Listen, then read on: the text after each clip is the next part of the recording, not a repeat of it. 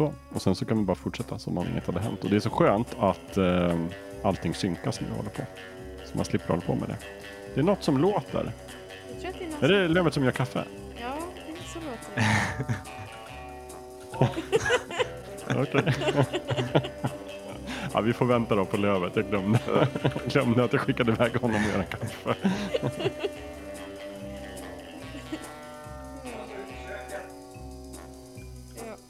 Ja, Ja. vi väntar, ingen fara.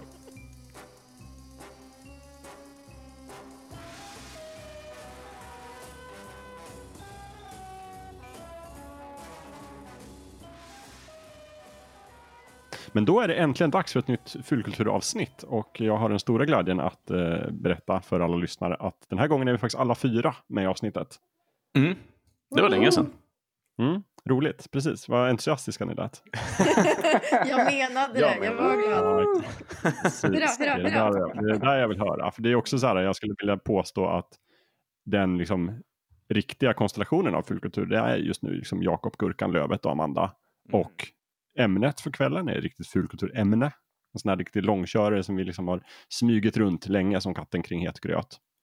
Och äntligen så tänkte vi att nej, nu kör vi. Nu tar vi det. Ja. Det är nu eller aldrig.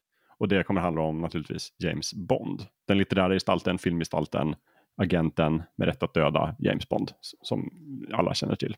Mm, mums. Känns bra. Eh, Men vi ska börja enligt tradition. Och då måste jag gå varvet runt och fråga er vad ni har gjort sen sist.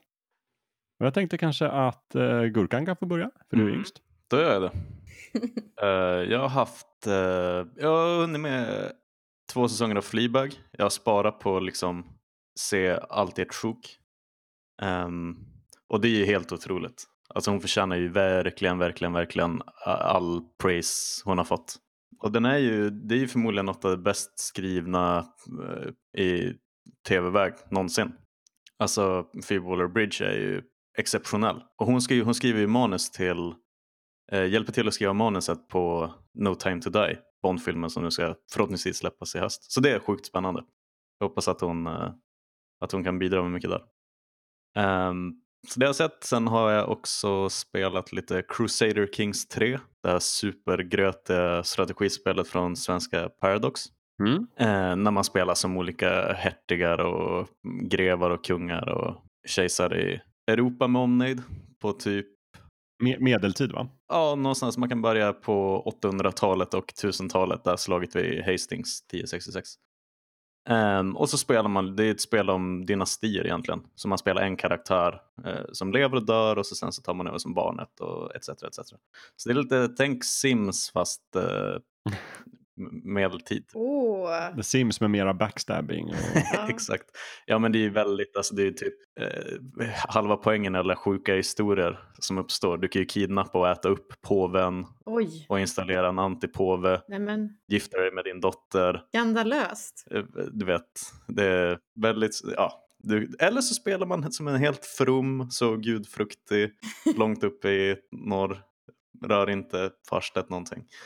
Ehm, det är svårt och man kan titta, eh, titta på liksom videos på YouTube i 40 timmar innan du väl sätter dig ner och börjar spela själv. Ehm, Mm. Så inte alla kopp te, men de har lyckats oväntat bra med att göra det tillgängligt den här gången. Så nu håller jag på att försöka eh, förena hela Sverige under norrländsk flagg. Oj, bra gjort. Mm, tack, tack. Eh, men det är mycket, mycket liksom blot på vägen. Så det är inte så... Eh, spela på 800-talet så är vikingar från Ångermanland. Men eh, fan vad kul det. Jag kan verkligen rekommendera det om man tycker om eh, den typen av långsamma, långsamma spel. Ehm, Kommer man tycka om det även om man bara tycker om att spela The Sims? Mm, kanske, alltså det bygger inte hus på det sättet. Nej. Det är ju som alla andra Paradox-titlar att de är i princip helt menybaserade. Eh, Så det är inte så mycket grafisk flärd till det. Även om det är betydligt mer i mm, Crusader Kings 3 än 2. Men eh, nej, det är riktigt kul. Du ska tycka om att läsa dialogboxar och sånt där. Ja, lite sånt. Ja, det gillar inte jag. Jag hatar ju det. Eh, Mm. Hatar dialogboxar. man, får mera, man får mera se det som händer i, i sitt huvud. Som är som att läsa en bok än att faktiskt... Du får inte se när påven blir uppäten om man säger så. nej, det var tråkigt. Mm. Eh, nej men och så sen så kollat på eh, Lovecraft Country Jag med! Eh, som jag tänker att Amanda ska få berätta mer om. Åh, Spännande. Um, och så sen så har jag kikat lite på uh, en miniserie på HBO som heter The Comey Rule. Um, som handlar om uh, James Comey, FBI-chefen uh, som öppnade utredningen om Hillary Clinton. Mm. Um, så det är precis där innan valet 2016 och efter. Och det är Bren Brennan Gleeson, alltså monsterögat Moody, som spelar Trump. Mm. Um, och gör det väldigt uh, jag har inte bestämt mig för om man gör det bra eller om man gör det dåligt. Men det är så svårt att, att inte se det som en uh, typ parodi. Um, för jag är så van att se liksom Alec Baldwin på Saturday Night Live. Men um, så det ska vara väldigt allvarligt men det är svårt att inte skratta åt det. Um, men den är faktiskt den är riktigt bra. Jag, var stanna, jag dygnade här om kvällen och kollade på uh, presidentvalskampanjen så jag är väldigt, väldigt inne nu i Trump-världen på något sätt och presidentvalet.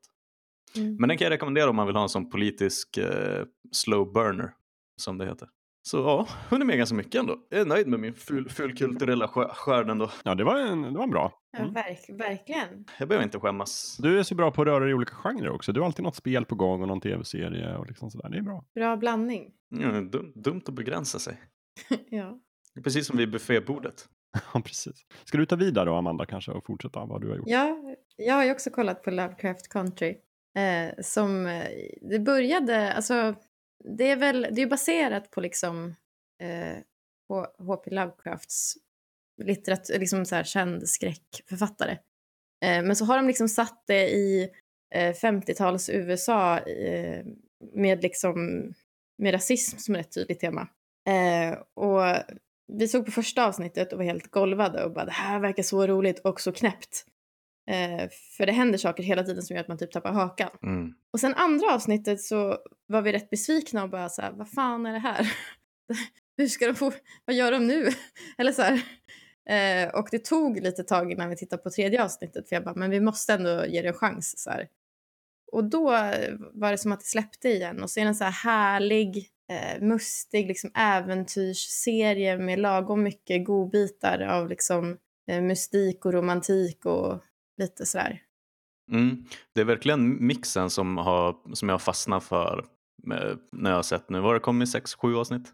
Um, för det är verkligen, det är ju både Indiana Jones och Seven och Full Metal Jacket och alla möjliga liksom, olika känslor på en och samma gång. Uh, jag tycker att det är skithäftigt Precis. hur de väver ihop det och lyckas här, balansera mellan uh, liksom nästan lite så här, eh, dokumentäraktigt. För mycket, in, eh, mycket inslag från typ riktiga tal mm. och att de tar mycket avstamp i så segregation och rasism och 50-talets USA eh, och du vet så här, svarta måste sitta längst bak i bussen.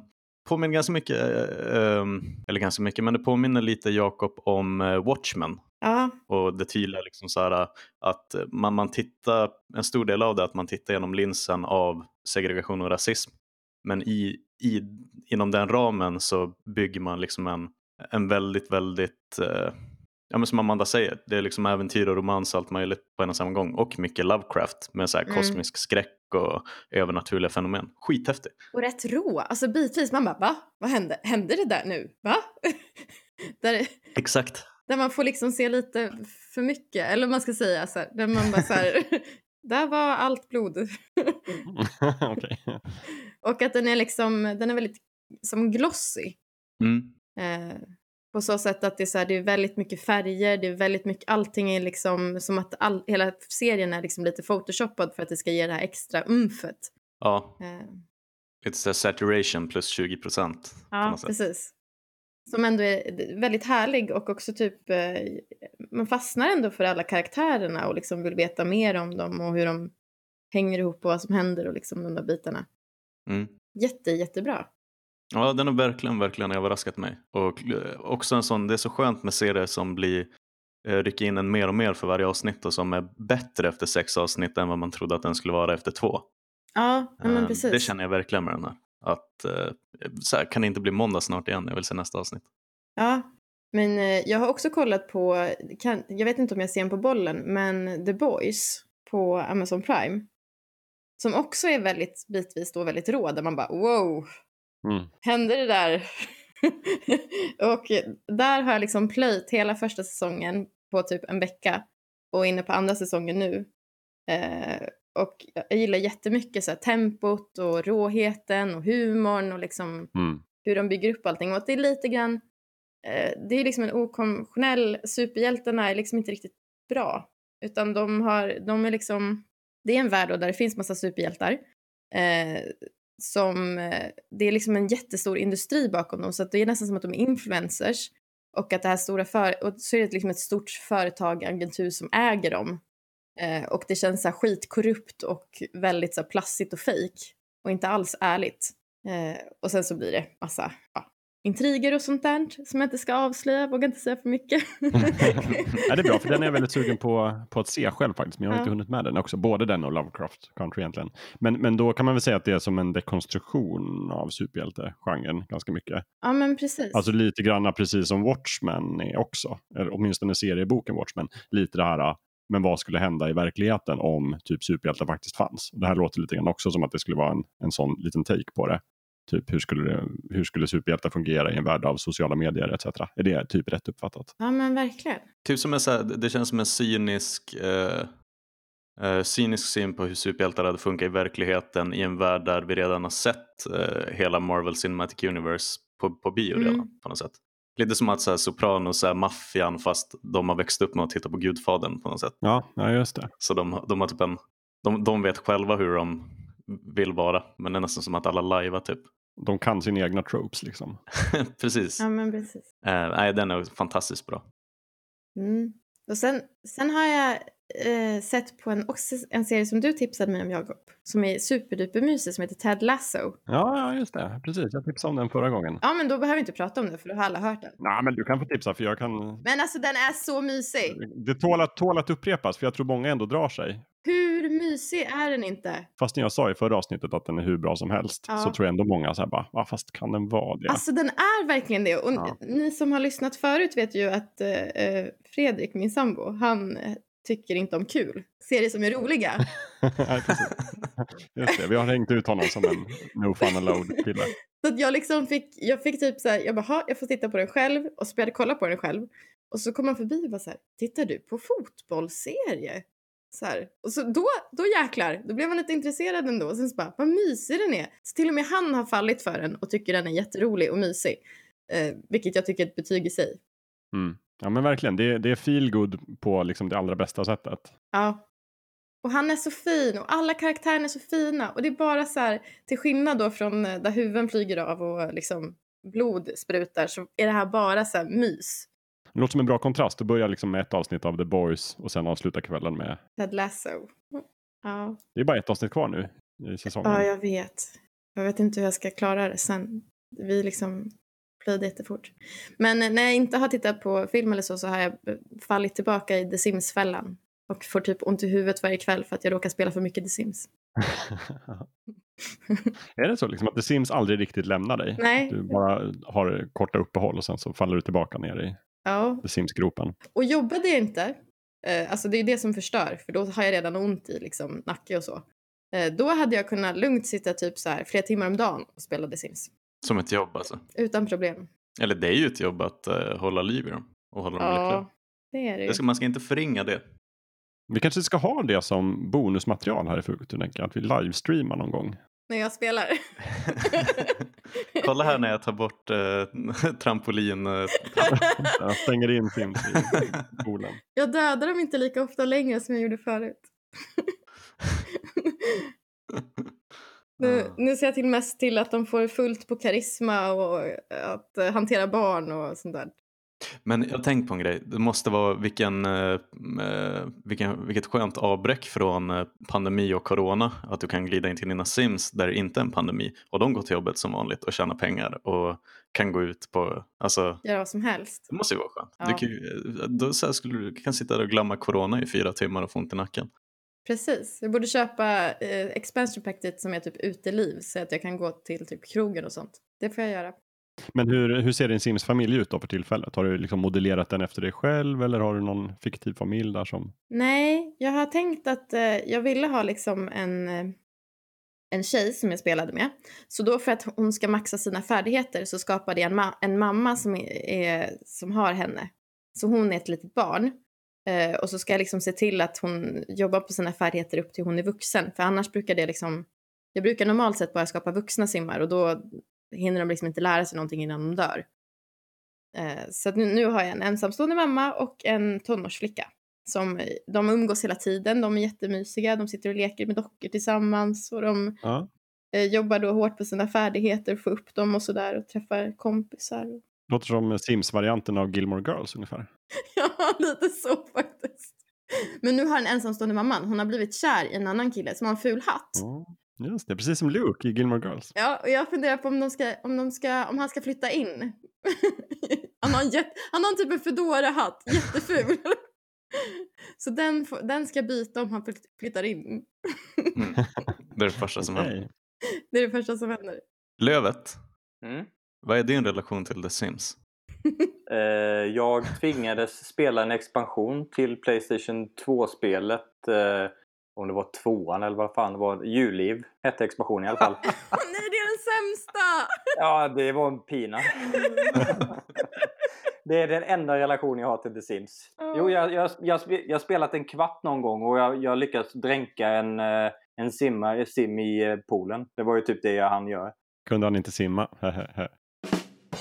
Och, alltså, och, på, och på Playstation 2 också. Jag är den första att försvara handkontroller men man vill fan inte spela Sims med handkontroll. Nej, verkligen inte. Nej, jag, är, le- jag är ledsen så här i efterhand att du var tvungen att göra det. Hur kommer det sig att du blev tvingad Lövet? Ja, det var... Redaktionen behövde... Det var många spel på hög och så behövde vi hjälpas till. Så vi fick jag ta The Sims. Åh. Ja. Vill du prata om vad du har gjort sen sist istället Lövet? Ja, det kan jag. Jag har tittat mycket på eh, Prime Video på senaste faktiskt. Amazon. Eh, en del dokumentärer. Eh, bland annat Ted, Bundy-dokumentären Falling for, a- Falling for a Killer.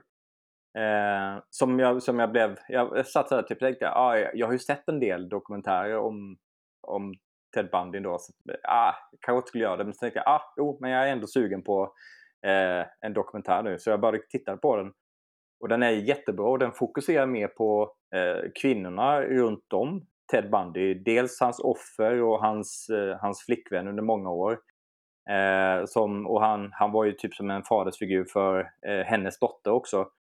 Eh, och man, man får följa så här väldigt, väldigt gripande eh, återberättande av hur, hur folk påverkades av, av Ted Bundy. Eh, och det, det är väldigt befriande och int, intressant att, att få veta hur, hur han påverkade alla i hans väg och inte bara det här fokuset på, på själva Ted Bundy som det, som det brukar vara i dokumentärerna. Eh, Mm. så den kan jag verkligen rekommendera. Den är, den är faktiskt jättebra. Den är väldigt gripande men jättebra. Men sen när jag tittar på eh, det är för- förvisso HBO tror jag. Eh, The, The, The Vow. Ja. Det handlar om den här eh, sexsekten eh, Nixium. Eh, där eh, Keith Raniere, den här grundaren, eh, det, det, liksom första avsnittet börjar med att de berättar om de här människorna som kommer in i den sekten. Det är ganska så här, intelligenta, drivna människor. Eh, som Keith Raniere och eh, de andra högt uppsatta där verkligen genuint verkar hjälpa. Man får i, i, liksom bilden av att den här kommer handla om det här är en hyllande serie som, som ska förklara hur jäkla bra Nixium är.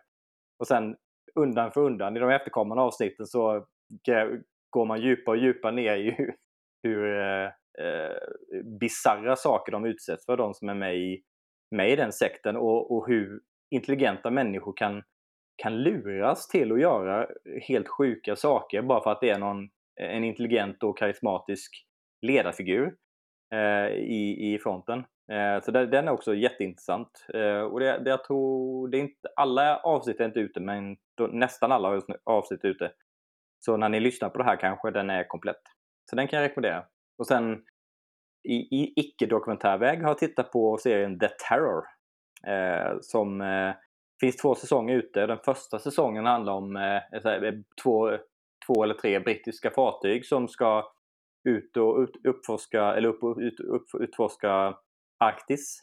Eh, för det ska finnas en, en slags en passage där som de, de vill eh, bli först med att utforska. Men sen så stöter de på en, eh, en, eh, någonting mystiskt som håller på att plåga dem eh, där uppe och de, de vänds mot varandra och det sjukdomar sprider sig genom manskapet av anledningar som jag inte ska avslöja. Sådär. Men den är jättebra. Sen kommer säsong två och den berättar en annan icke-relaterad berättelse men mm. den har samma grundtema. Eh, och den fokuserar istället på Japan, eller japanska karaktärer i USA under andra världskriget. Eh, och då får man följa de här, eh, den här huvudkaraktären och hans eh, flickvän eh, som, eh, eh, som också plågas av den här eh, mystiska entiteten som jag inte ska heller avslöja. Eh, men det, det, båda säsongerna är jättebra berättade, jättebra skådespelare. Eh, väldigt spännande temposatt. Eh, eh, och det är ju, skådespelarna i första säsongen är bland annat Jared Harris eh, som, och eh, Tobias Menzies, två jätte, mm. jättebra brittiska skådespelare. Alltså den, den, kan jag varmt rekommendera. Och sen så har jag såklart spelat Super Mario 3D Collection Eh, de här Super Mario 64, Mario Sunshine och Mario Galaxy till Nintendo Switch. Eh, det har jag bränt många timmar på. Och det är så, precis som i originalversionen så är det fantastiskt roligt fortfarande. Den här uh, The Terror, var, var kan man se den någonstans? Den lät jättespännande. Eh, det är också Prime Video. Mm. Också Prime Video, wow. Mm. Mm. Visst är, är det med Kieran Hines med? Eh, Kieran Hines? Han som bland annat spelar, eh, spelar Julius Caesar i Rome på HBO, etc. etc. Eh, nej, nej. Alltså Jared Harris och Tobias Menzies är de, de mest kända i första säsongen. Eller jo, vänta lite nu. Jo, jo det stämmer nog förresten. Han, han har inte ett av eh, liksom, huvudrollerna, men han, jo, han är en av karaktärerna. Det stämmer. Det stämmer. Du har bra koll, Kurran. Nej men vad fastnar han har sånt jävla ansikte så när man ser honom med någonting. Och den där brukar ju glida förbi. Jag tror det är han som är på, eh, på coverarten på, när man scrollar. Mm. Och eh, ska säga att i säsong två så eh, är George Takei med. Det var länge sedan jag såg honom i en serie så det var, det var väldigt roligt faktiskt. Jävlar. Ja, det var, jag, jag minns inte ens när jag såg honom i någon tv-serie eller film eller liknande. Så det var en, det var en rolig överraskning. Hur gammal är han? Han skulle kunna vara eh, 110 men... Ja, nej men han, han är nog... Han måste nästan vara uppåt 80. Ja, Eller över 80 till och med. Ja, men han har det är liksom som att han stannade typ när han fyllde 60. Och så har han bara blivit... Han är 83. Oj! Ja, ser ut som 67. Mm. Ja. Inte en dag över 67. Nej. nej. Ja, men vad kul. Som vanligt när ni berättar vad ni har gjort sen sist så får jag massor av tips. Här. Borde jag kolla på den här serien då? Och den här serien och den här serien. Så mm, det är mm, roligt. Tackar jag för. Tack så mycket. Jag har nästan inte gjort någonting sen sist, förutom då att jag har kollat vidare på Ted Lasso som jag redan har pratat om. Mm. Och sen så har jag också spelat bara Super Mario 3D All Stars. Och då har jag nästan bara spelat Super Mario Sunshine faktiskt. Mm. För det var det jag började med. Jag är inte klar för jag tycker det är så riktigt svårt spel. Ja, vissa banor mot slutet blir väldigt svåra. Ja, och inte egentligen det bästa Mario-spelet. Snarare kanske ett av de sämsta. jag tycker det, det, finns, det, finns, nej men alltså det finns jättestora brister i det Mario-spelet. Och det var väldigt så här, snabbt utvecklat när de skulle göra det. Det, var väldigt, det känns väldigt framstressat och inte så här finputsat som många andra Mario-spel är. Eh, och ändå så älskar jag det därför att det var ett av de första Mario-spelen som jag köpte till min GameCube som är ett av de första konsolerna jag köpte som tonåring. Uh, så att jag har väldigt, uh, såhär, det finns en stor plats i hjärtat för Super Mario Sunshine och jag tycker det är så himla härlig atmosfär. Mm. Musiken och grafiken är ju fantastiska. Musik, musiken, grafiken, alltså det är solskön överallt. Han är ju på någon sån där semesterort på någon ö och springer runt och har liksom kortärmat på sig. Och, Isle Delfino. Och eh, så himla fint, maffigt på det sättet. Även om jag blir riktigt frustrerad på liksom kontrollerna och styrningen och en del konstiga banor och sånt där. Det har de liksom inte gjort. Det här är ju någon sorts ny eh, remaster typ, fast de har ju inte gjort så mycket. De har ju inte förbättrat spel. Nej, den är emulerad dessutom. Ja, den är väldigt, väldigt lik. Liksom, exakt. Jag tror de har gjort några få. Det är widescreen, det är väl det, det är liksom mest påtagliga de har gjort med det spelet. Men jag har ändå jättetrevligt. Och, och liksom tar en, en eller två Sunshine Sprites varje dag. Så att, eh, jag jobbar vidare med det. Sen ser jag ju jättemycket fram emot att få spela Super Mario Galaxy igen, för det är ju ett riktigt mästerverk. Ja, favorit 3D Mario. Mm, det är det faktiskt. Det, och tvåan. Oh, ja, jättebra. Jag gillar i och för sig Super Mario Odyssey väldigt, väldigt mycket också. Men eh, de, de tre spelen är nog liksom på topp tre-listan ändå. Så, att, så det är vad jag har gjort och jag har inget mer än så. Men jag kan rekommendera de som gillar Mario att testa den här collectionen. Om de inte har gjort det tidigare. Eh, sen har jag faktiskt, måste ta det innan vi går in på kvällens ämne, så har vi faktiskt fått in en liten rättelse. Jag tycker det är jätteroligt. Först blev jag glad att någon mejlade oss och sen blev jag ledsen att det var en rättelse som sa att vi hade fel. eh, men vi har faktiskt börjat trilla in lite, lite mejl till oss i vår kontaktformulär på www.fulkulturpodden.se. Mm. Eh, där kan man trycka på kontakt och sen så öppnas ett sånt här magiskt mejlformulär. Då får man skriva vad man vill och sen så kommer det som genom trolleri kommer det till oss eller till mig i vår brevlåda. Eh, men då tänkte jag faktiskt passa på att ta upp det här. För det, är liksom, jag, det var nämligen jag som gjorde fel förra gången när vi pratade om film på bio och det här med allt eh, digitala strömmande tjänster börjar bli så stort och sådär. Och då typ sköt jag från höften när jag pratade om den här filmen Trolls eller aj, Trolls aj, World Tour ah. eller något sånt där. Där det blev någon sorts kontrovers där den här stora biografkedjan AMC som äger bland annat eh, SF Bio eh, blev så arga på filmbolaget Universal Mm. Och då sa jag, tror jag, jag kommer inte ihåg exakt vad jag sa, men jag sa typ att de blev sura för att de släppte Trolls då på, bara på video on demand, på strömmande tjänster istället för på bio. Men på grund av corona då så var ju alla biografer stängda. Men det som var tydligen, det är Christian som har mejlat in och berättat att det egentligen, de, den släpptes inte på bio utan den släpptes på video on demand på grund av att alla biograferna hade stängt och det blev ju AMC inte sura på, själva den grejen. Mm. Eh, de tyckte det var okej. Okay. Men tydligen då, det som de blev sura på var däremot ett uttalande som Universal gjorde. Och där sa de att liksom, så fort biograferna öppnar igen så, så planerar vi att börja släppa filmer både på bio och på video on demand samtidigt. Och det var då AMC tappade det fullständigt, blev jättearga. Det var som fan. Så det var så. Så det var en liten, liksom, kärnan i berättelsen kanske var sann fortfarande. Men det var just det här att de planerade att liksom ändra om det. Och det är ju ganska viktigt med tanke på det ämnet vi hade. Liksom. Vi pratade lite om bions framtid och sådär. Mm. Så jag tyckte det var värt att ta upp. Tur att vi har eh... Jag vill ha mer rättelser. Ja. ja, jag tycker det var jättebra. Jag blev så här, det är bra att någon ställer oss till svars ibland. Mm. Ja, kan inte säga vad som helst. För det tycker jag också går att koppla lite grann nu när jag ska presentera eh, det här avsnittets ämne som jag redan har sagt är James Bond. Men det är ju så att vi är ju liksom sällan, skulle jag säga, experter på ett ämne.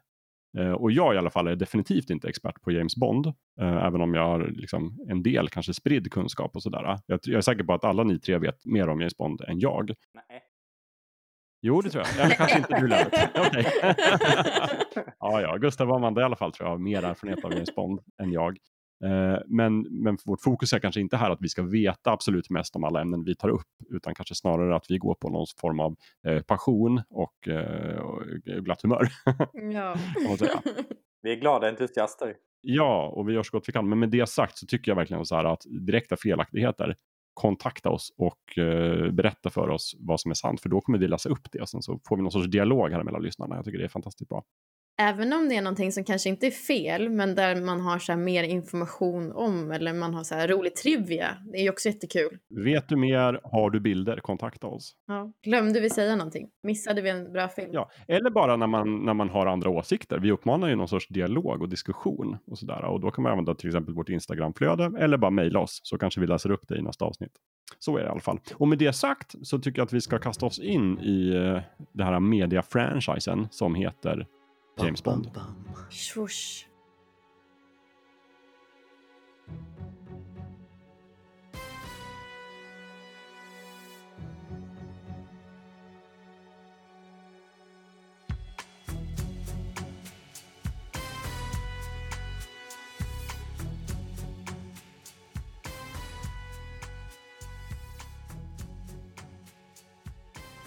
Fan vad kul jag sett fram emot det. Ja, men du har ju det. Du är väl kanske den, kan man säga att du är, vem av er vet mest om James Bond egentligen? Men jag tror att det är, är Gurkan, för att du har, du, det känns som att du också kommer ihåg saker. Jag mer minns så här, åh det där var så roligt, men så kommer jag inte ihåg några detaljer och du bara, jo, det är de här detaljerna.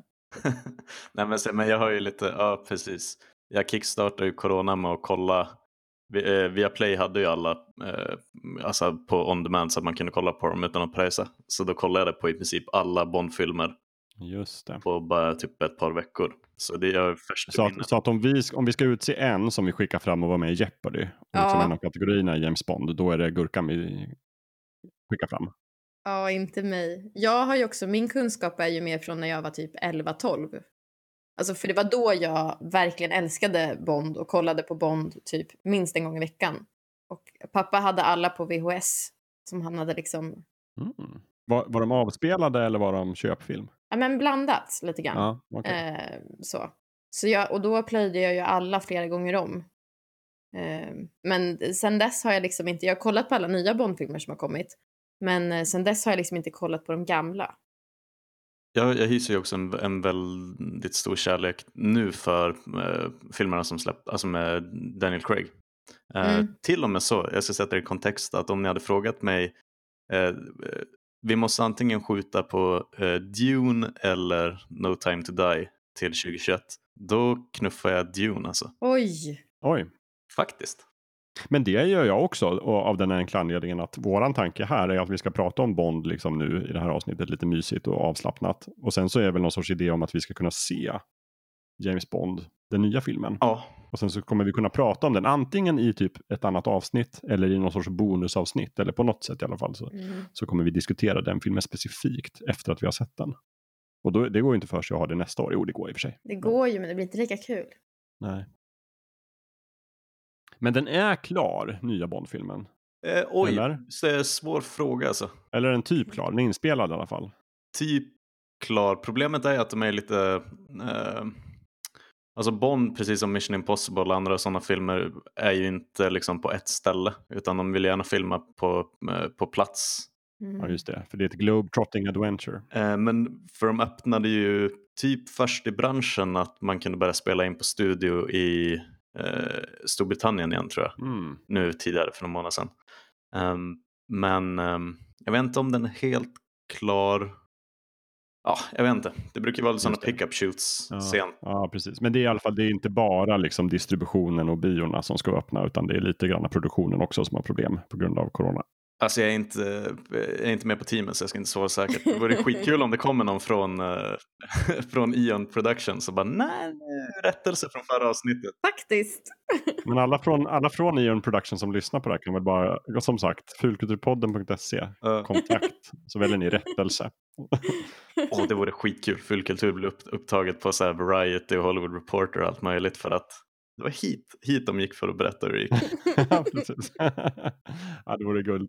Men vi vet ju sedan tidigare att det var en väldigt eh, plågad film, alltså produktion, att eh, Daniel Craig har blivit skadad och det har varit massa grejer med själva produktionen som gjort att det har dragit ut på tiden. Vi får hålla tummar och tår. Oh.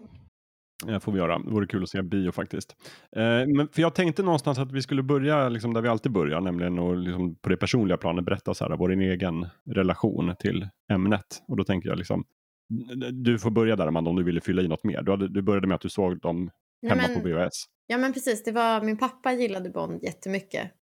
Eh, så han hade samlat på sig alla. Eh, och jag tyckte, typ när jag var 11-12, så tyckte jag jättemycket om James Bond och eh, Batman. Och, kollade på det liksom om och om igen. Och tyckte att det var lagom, jag tror pappa också tyckte att det var lagom nivå action för mig. Ja, ja precis. Det var, men det är lite så här snäll action ändå eller? Ja, för det är ju 15-årsgräns, men alltså de första, det är ju inte li, alltså, det är inte som dagens 15-årsgräns.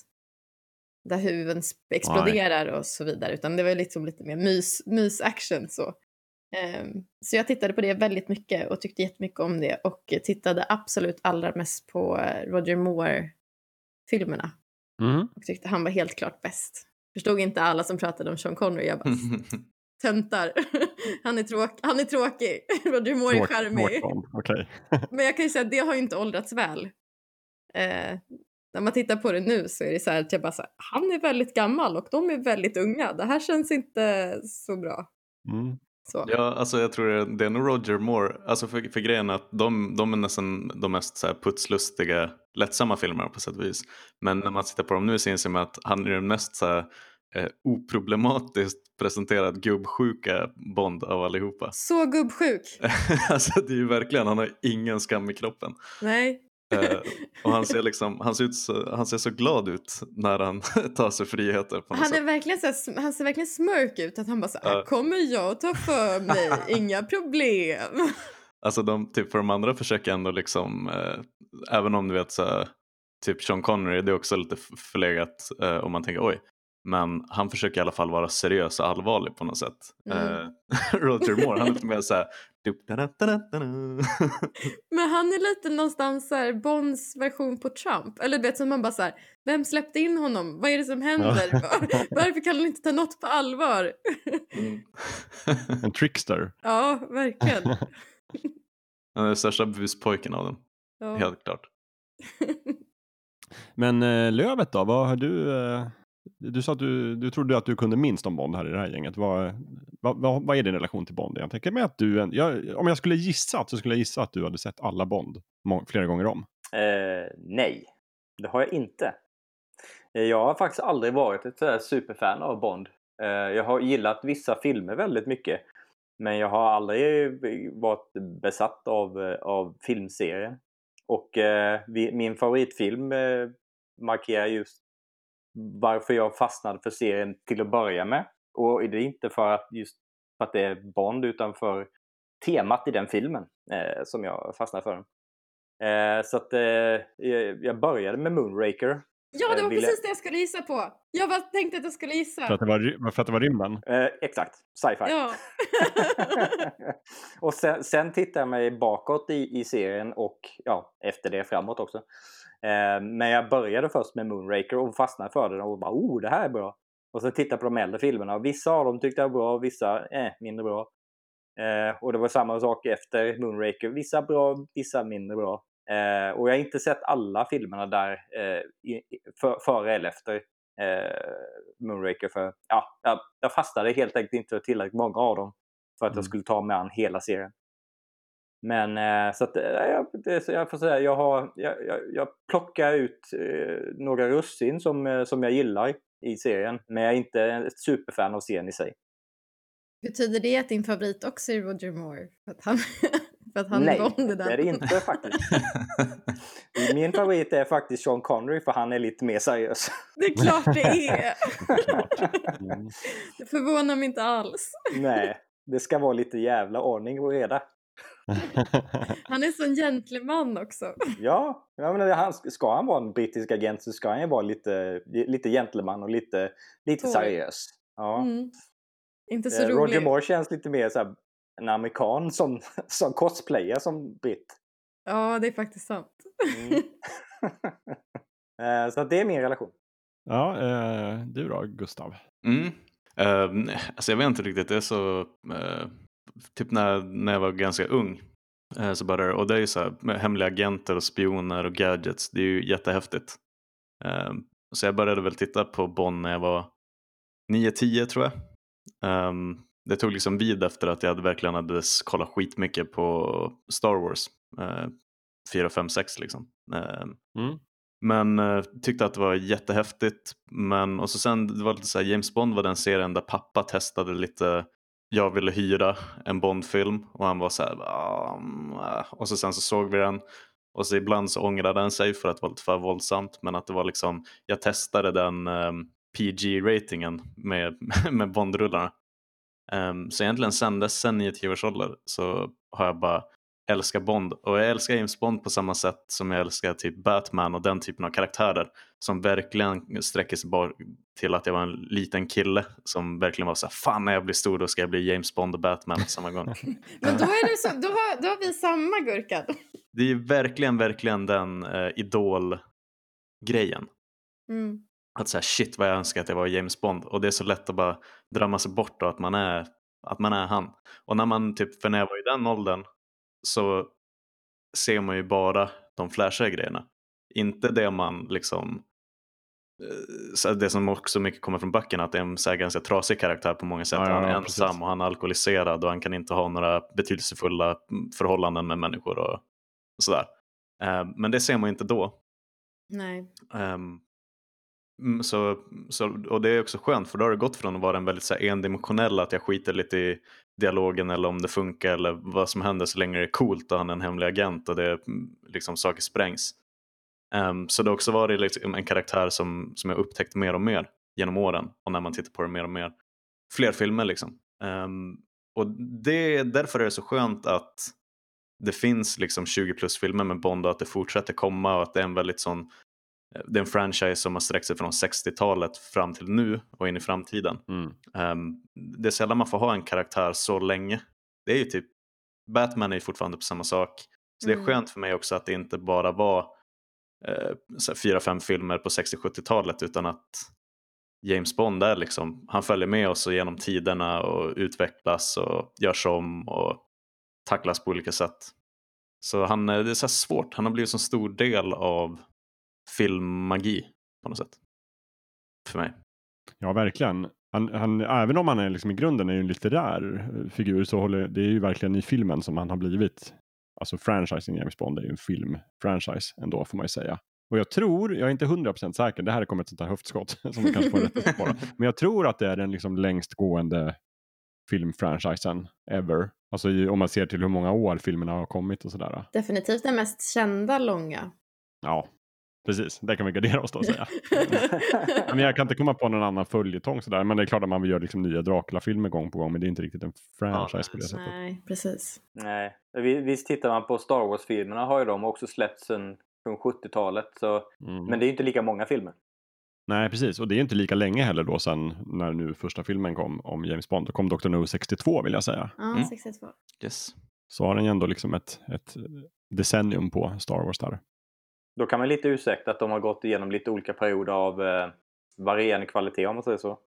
Mm, jo, men verkligen. Det finns både högt och lågt kan vi väl alla vara överens om.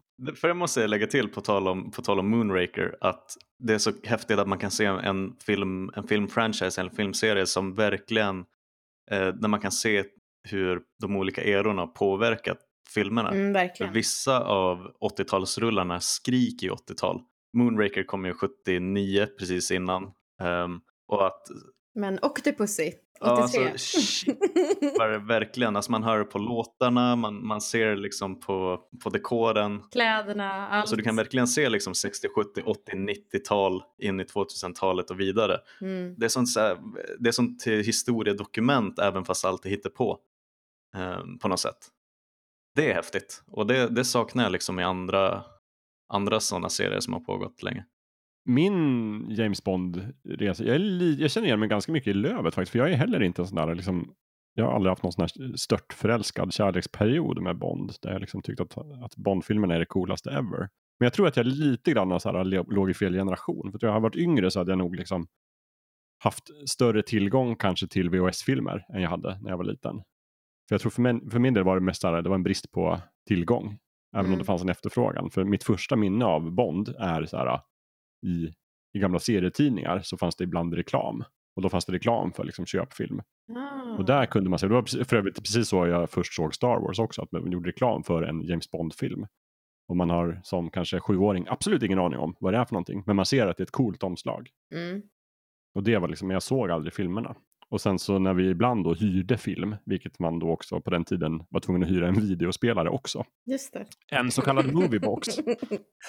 Och då får ju liksom de vuxna då, mamma och pappa fick hyra en film och sen barnen får ju då komma överens om en film som de ska hyra. Nej, fick ni inte varsin? Nej, Nej, det var alltså, vi skulle dyrt. bara ha, alltså man hyrde ju movieboxen typ en, en dag eller något Ja, just det. Och alla... tillbaka den, Mm. Om man hade den en kväll kanske, då vill man se en film var. Eh, så att, och då var det alltid så här den här diskussionen om men vilken film ska man hyra, bla bla bla. Och då eftersom att jag var liksom näst äldst i syskonskaran så var man tvungen att liksom åldersanpassa så att den passade hela barnaskaran och då var det ju inte tal om James Bond. Nej, just det. Men det är liksom ett av mina starkaste minnen att jag ser, typ, jag tror att det kan vara någon, det är absolut en av de här Roger Moore-filmerna. Och det, det jag minns är liksom att det här måste vara coolt för att omslaget var så himla spacigt. Mm, de har rätt spaciga. Alltså det, de är ju väldigt så här, de är ju nästan karikatyrtecknade liksom, de omslagen. Att det, och liksom, man ser en tecknad Roger Moore med sitt liksom flin och, Mm. och han åker någon sorts liten helikopter. Och det, liksom- det ser väldigt så här, överdrivet och lustigt ut men samtidigt lite coolt och spännande också. Eh, Men som sagt, vi hyrde nästan alltid eh, Tom och Jerry och sådana grejer istället. Så att jag fick se det. Så jag kom liksom aldrig in på Bond-tåget. Och vi hade ingen video då, utan det var flera år senare. Och när jag väl hade en video, då var det liksom filmer som kanske Top Gun och eh, Dödligt vapen som jag kollade på istället. Så att då hade liksom Bond gått. Sen såg jag liksom aldrig en Bond-film förrän någon gång när vi var på någon skidresa i klassen. Då visade de för i den skidstugan då, där vi var, där hade de ju någon form av kabel-tv, vilket jag inte hade hemma. Och där visade de, Mhm. jag tror att det var Älskade spion, Ja, ja. som också är Mhm. Ro- Roger Moore. Men där är de väl i, åker de inte skidor där? Jo, precis, det var Eller det som var så roligt. Ja. Ja. Exakt, men vi såg, jag såg liksom inte hela filmen utan jag såg några scener och, och min klasskompis bara det här är James Bond, bara, "Åh, älskade spion. Och sen så var det ofta lite sådär att några av de coolare killarna i klassen som hade video kanske eh, lekte James Bond ibland och då fick man vara med men jag har liksom ingen riktig relation till franchisen på det sättet. Vem fick du vara då, Jakob? Ja men jag vet inte, man fick väl vara olika agenter kanske. Ja. Det var väl 007 och 008 och du vet. Olika, dubbel, olika dubbelnollor. Olika dubbelnollor. Det var inte så att man bara så här fick så här, du får vara skurken. Du får Felix Leitner. Nej då, utan jag var, alla, var, alla hade rätt att döda. Ja. det var Oh. Men liksom den, den, eh, den första Bondfilmen som jag gick på bio och såg, som var en grej, det var liksom, kan ni gissa? Jag tror jag varit uppe, Goldeneye. ja det var Goldeneye, precis. Ja, just det. Det tror jag du har sagt i tidigare Ja, det har varit uppe i podden, men att det är liksom, det är inte min första bioupplevelse, men det är första liksom, tonårs bioupplevelse som jag och min kompis Andrea bara, nu ska vi gå och se den här Bondfilmen. Mm, ja, det är sa- samma för mig faktiskt. Ja, eller hur? Och då, för då tror jag både du och jag Lövet var kring så här, kanske 14-15. Ja, typ. Och sen som skolprojekt så gjorde vi faktiskt en eh, tolkning av Goldeneye som legofilm Nej, det är sant. på liksom animationsprojekt. Ja. Men det är ju mer satsigt än vad vi har gjort.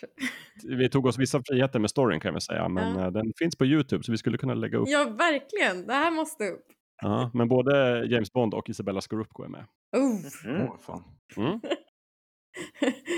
kan inte bli annat än bra. Men det var också ganska kort för att redan när nästa Pierce Brosnan-film kom, Tomorrow Never Dies 97, så tyckte jag det var lite löjligt. Ja. Så att det var en väldigt kort stund där när jag liksom omfamnade James Bond och det var kanske bara Goldeneye då. Men var inte Pierce Brosnan också lite larvig? Alltså var han inte liksom Jo. lite ostig fast inte, han var inte lika klämkäck. Men det var som att han liksom, eh, han var hammig. Ja, men de filmerna var ju ganska härmigt skrivna. Eh, Ja. Eh, de, de, de fick en, till en bättre balans i Goldeneye. Den har ju vissa så här, ostiga inslag men Mm. den har ju en mycket bättre balans. Det, det faller ju av eh, kli- klippändan direkt i eh, Tomorrow Never Dies. Ja, Mm. eller hur? Mm. Pier- Pierce hade otur. Det är min favoritbond för övrigt. Han hade otur med filmerna tycker jag. Alltså Ja. att eh, de, de fick liksom aldrig till det igen efter Goldeneye. Tyvärr. Nej, jag Men ska jag, också... berätta all- en, ska jag berätta en liten sån här trivia om Pierce Brosnan? Men Ja, du kan säga det. först vad du skulle säga. Ja men det är också lite trivia, han är väldigt lik min pappa. Jaha. Oh. Så för mig så är det lite konstigt att se dem för att han liksom, speciellt i de äldre filmerna eftersom att jag mest kommer ihåg min pappa lite äldre eftersom att, ja, Mm. så, så, Fan att vi inte har en psykolog med oss i det här programmet som skulle kunna liksom... men, han, men han är inte heller, det hade varit jättekonstigt då om jag hade tyckt att han var min favorit eh, Bond, att jag tyckte han var charmig och så. Det tycker jag inte. Eh, han skulle ju, om, du, om du inte uppför dig så skulle ju han kunna säga du vet att jag har rätt att döda. jag, jag har inte berättat för min pappa, jag tror inte han har kommit på det själv att han är lite lik. Men eh, eh, ja, så jag tycker alltid det är lus- lustigt med honom för jag tänker liksom att min pappa står och bara så här, säger alla de töntiga grejerna. Fast jag får nog säga att jag har en annan synpunkt än du- dig Gurkan. För jag tycker han förtjänar kritiken även om det förmodligen är dialog och manusförfattarnas fel. Eh, men filmerna han är med i är ganska kackiga. Däremot tycker jag att Timothy Dalton förtjänar inte att vara så anonym som han är i den serien. För hans filmer tycker jag är jättebra. Mm. Jag, håller, jag håller med, jag tycker Timothy Dalton är kanske den som är mest lik eh, alltså, böckernas Bond. För sen, även om jag hade tröttnat på filmbond lite grann, fast jag såg dem lite så här pliktskyldigt allihopa efter Goldeneye, så tyckte de var ganska jönsiga. Men däremot så läste jag alla bondböcker, i alla fall alla som Ian Fleming skrev. Och tänkte så här, jaha, jag förstår lite grejen, för det här är ändå någonting lite annorlunda. På sätt och vis sämre, men på ett annat sätt också väldigt intressant. Jag, jag, jag var hemma hos en kompis som sa det. Ah, har du sett eh, Timothy Dalton-filmerna? Nej, jag, jag har hört att de, är, att de inte är så jättebra. Han bara, "Äh, du måste se Timothy Dalton-filmer, de är jättebra. Så tittar jag på honom och bara, ja, jag förstår inte alls varför de här är så, så anonyma. De är ju, han, är, han, är, han känns ju som en riktig Bond. Till skillnad från de flesta i, i serien. Han har så mycket rumpaka. Agent 007 Rumphakan. Men däremot så jag tycker verkligen att The Living Daylights är en jätte, jättebra Bondfilm. Mm. och att Timothy Dalton gör en jättebra tolkning. Men ska jag berätta då varför Pierce Brosnan har sån otur också? Ja, berätta. Därför att när The Living Daylights kom 1987, då, var ju, då hade de ju bestämt på Eon Production att nu den här Roger Moore, nu, nu är han fan färdig. Nu har det blivit lite väl De har tramsigt. lite för gubbsjuk. Ja, och jag tror också, jag har inte för mig att A View to a Kill från 85, det var den sista han var med i, var också, det var inte så här, Han var ju ju- gammal då, han var ju typ 63 han var jättegammal och den floppade ganska rejält och det var så här, inte en särskilt bra film. Så då tänkte jag bara, dags för nytänk. Nu ska det vara en ny Bond. Eh, och vet ni vem som först skulle spela Bond i The Living Daylights? Nej. Pierce Brosnan. Pierce Brosnan. Nej, är det sant? Mm. Ja, därför att vid det tillfället då gjorde ju Pierce Brosnan den här fantastiska tv-serien Remington Steel. Mm. Som Det- ja. om. Min favoritserie. Eh, Ja, exakt. För att han är så lik din pappa. Nej, men, men vid det laget så hade Remington Steel börjat också lite så här tappa tittarsiffror. Så att eh, de hade bestämt, NBC var det tv-kanalen, hade bestämt att Remington Steel ska läggas ner. Eh, och då fick då Pierce Brosnan erbjudandet, vill du spela Bond i The Living Daylights? Och Pierce Brosnan blev jätteglad. Han dansade och sjöng och sa ja, det vill jag gärna. Men när, när, när NBC fick nys om det och bara åh fan, Pierce ska spela James Bond. Då bara, ja men då fortsätter vi med Remington Steel. Nej, då kör vi en de det? säsong till. För de hade liksom på kontraktet att de skulle kunna förlänga den en säsong till. Och det var verkligen så här, typ när det var tre dagar kvar av kontraktet. Så bara, vi kör en säsong till Pierce. Nu kör vi. Och liksom verkligen försökte slå mynt på det här att han skulle spela Bond. Vad svinigt. Och resultatet blev att den här, äh, vad heter han, Broccoli, som är liksom producenten för, han som Ja, äger liksom Albert. produktionsrättigheterna. Albert Broccoli på Heter han broccoli? Ja, han heter Broccoli. På riktigt? Väldigt roligt namn. Ja, det han är från. Italien, det är ett vanligt namn. Ja, okej. Eh, han bara, nej, James Bond ska inte vara Remington Steel. Och så bara, då ändrade han sig. Då fick inte Pierce Brosnan spela James Bond i The Living Daylights. Mm. Och, och så var han liksom fast att göra den här Remington Steel tv-serien. Och dessutom då, när, när, när nyheterna kom ut att Pierce Brosnan inte skulle spela James Bond, då eh, brydde sig inte NBC om att göra Remington Steel heller. Så att efter typ av fem avsnitt så la de ner serien. Så då han blev stod han där liksom. dubbeldumpad? Han blev dubbeldumpad. Nej. Jag tyckte, det kan man tycka lite synd om Pierce. Mm. Ja, faktiskt. Men sen gjorde han ju då liksom ett glamoröst comeback till eh, Goldeneye 95. Men han var liksom påtänkt då redan 87 faktiskt. Spännande va? Men varför blev det bara två gånger för eh, Timothy Dalton? Jag vet inte. Han, han, han känns ju inte sådär charmig eh, Don Juan-typ. Nej. det, det är väl kanske därför han blir lite mer eh, anonym. För att han, han är mer en, en lite mer seriös agent. Mm. Som, som, som löser biffen och inte ser allt för eh, snygg ut när han gör det. Och det är kanske det som biopubliken mer svarar på än en seriös agent. Det, det kan säkert ha funnits, jag är, för dålig på, på spelet bakom kulisserna där. Så det kan finnas någon väldigt konkret anledning till att det bara blev två. Eh, men mycket när man liksom läser diskussioner så, så är det vanligt att höra liksom att ja, eh, typ eh, biopubliken var inte riktigt redo för den här Daniel Craig-typen av Bond som liksom är mera Mm. förbannad och liksom eh, det var inte riktigt det de var ute efter och att det blev sånt himla, himla kontrast till liksom lustigkurren Moore. Ja, det är klart. Han, om han kom efter Ja. honom så är det ju en rätt stor kontrast. Det Ja. kanske krävdes tre skitfilmer för att folk skulle bli redo för det. Ja, men för också typ att det var, det var ju bara två år efter A View to a Kill så kom den. Och det, det kan ha varit liksom att man var inte riktigt redo för den här, så här gritty reboot-grejen som har blivit så jävla poppis nu.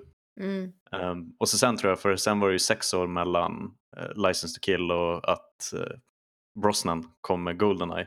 Just det. Och där tror jag de verkligen, Goldeneye fångade ju verkligen den här, liksom det bästa av båda världar på något sätt. Ehm, och fick tillbaka lite mer den här sexigheten och Mm. lite over the topiga. Ja, men precis. Den har en ganska bra balans där ändå. Mm. För de har lite det här dramat med, med, med Bond 007 och 006 och liksom deras eh, rivalskap. Och så här. Sean, Sean Men jag kan verkligen tänka mig liksom att det krisar lite där efter License to Kill. Det hade varit två med Dalton, ingen av dem riktiga succéer. Um, trädde in i 90-talet liksom och så sen 95 så kommer Goldeneye. Jag tror de hade ganska mycket så här, typ vad fan, vad, vad är Bond just nu typ? Hur, hur får vi till det? Ehm, så det är ju verkligen eh, liksom ett, lite av ett lyckokast att de fick till balansen så pass bra i Goldeneye och liksom kunde kickstarta Bond in på andra halvan av 90-talet och in i 2000. Även om det nu blev liksom tre-ish kalkoner med, med Brosnan.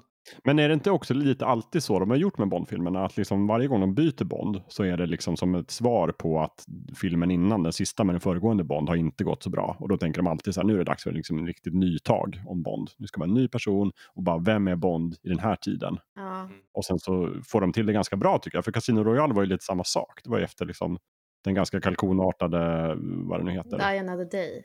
Die Another Day. Som är kanske den sämsta Ja. datoranimerade sekvensen jag har sett. Åh, Ja, fast The World Is Not Enough är ju också fruktansvärd. Det är Ja. när hon, eh, vad heter hon, eh, den där eh, Dr. Winters, eh, Christmas heter de väl? Dr. Christmas precis. Hon som är, det går inte att köpa henne som en forskare på något jävla sätt. den, ja, jag, jag vet inte om jag tycker den eller Diana Day är sämst, men eh, båda är ja, riktiga kalkoner. Men det är väl Denise Richards som spelar Dr. Christmas. Och sen i Die Another Date, är det där det är Hailey Berry som spelar? Ja, precis. Ja, det är det. Eh, Rosamund Pike är också med i Die Another Day. Och det är väl också i Die Another Day som, som den här fina sekvensen då, där James Bond liksom surfar på någon sorts metallbräda. Där det är någon sorts På is liksom rullar fram. Ja, precis. Det är det jag Ja. tycker är en så otroligt välgjord och, och vacker sekvens. Men det var när de inte riktigt hade någon känsla för liksom, tyngd och fysik när man gjorde CGI-effekter. Så han studsar liksom runt som att han väger två kilo. Eh, ser ganska lustigt ut. Ja, det ser ganska lustigt ut. det tycker jag också. Men en grej nu när vi ändå är inne på att snacka om hur dåliga eh, många av Brosnan-filmerna är. Eh, det de däremot har är några av de bästa introsekvenserna av alla Ja, Bond-filmer.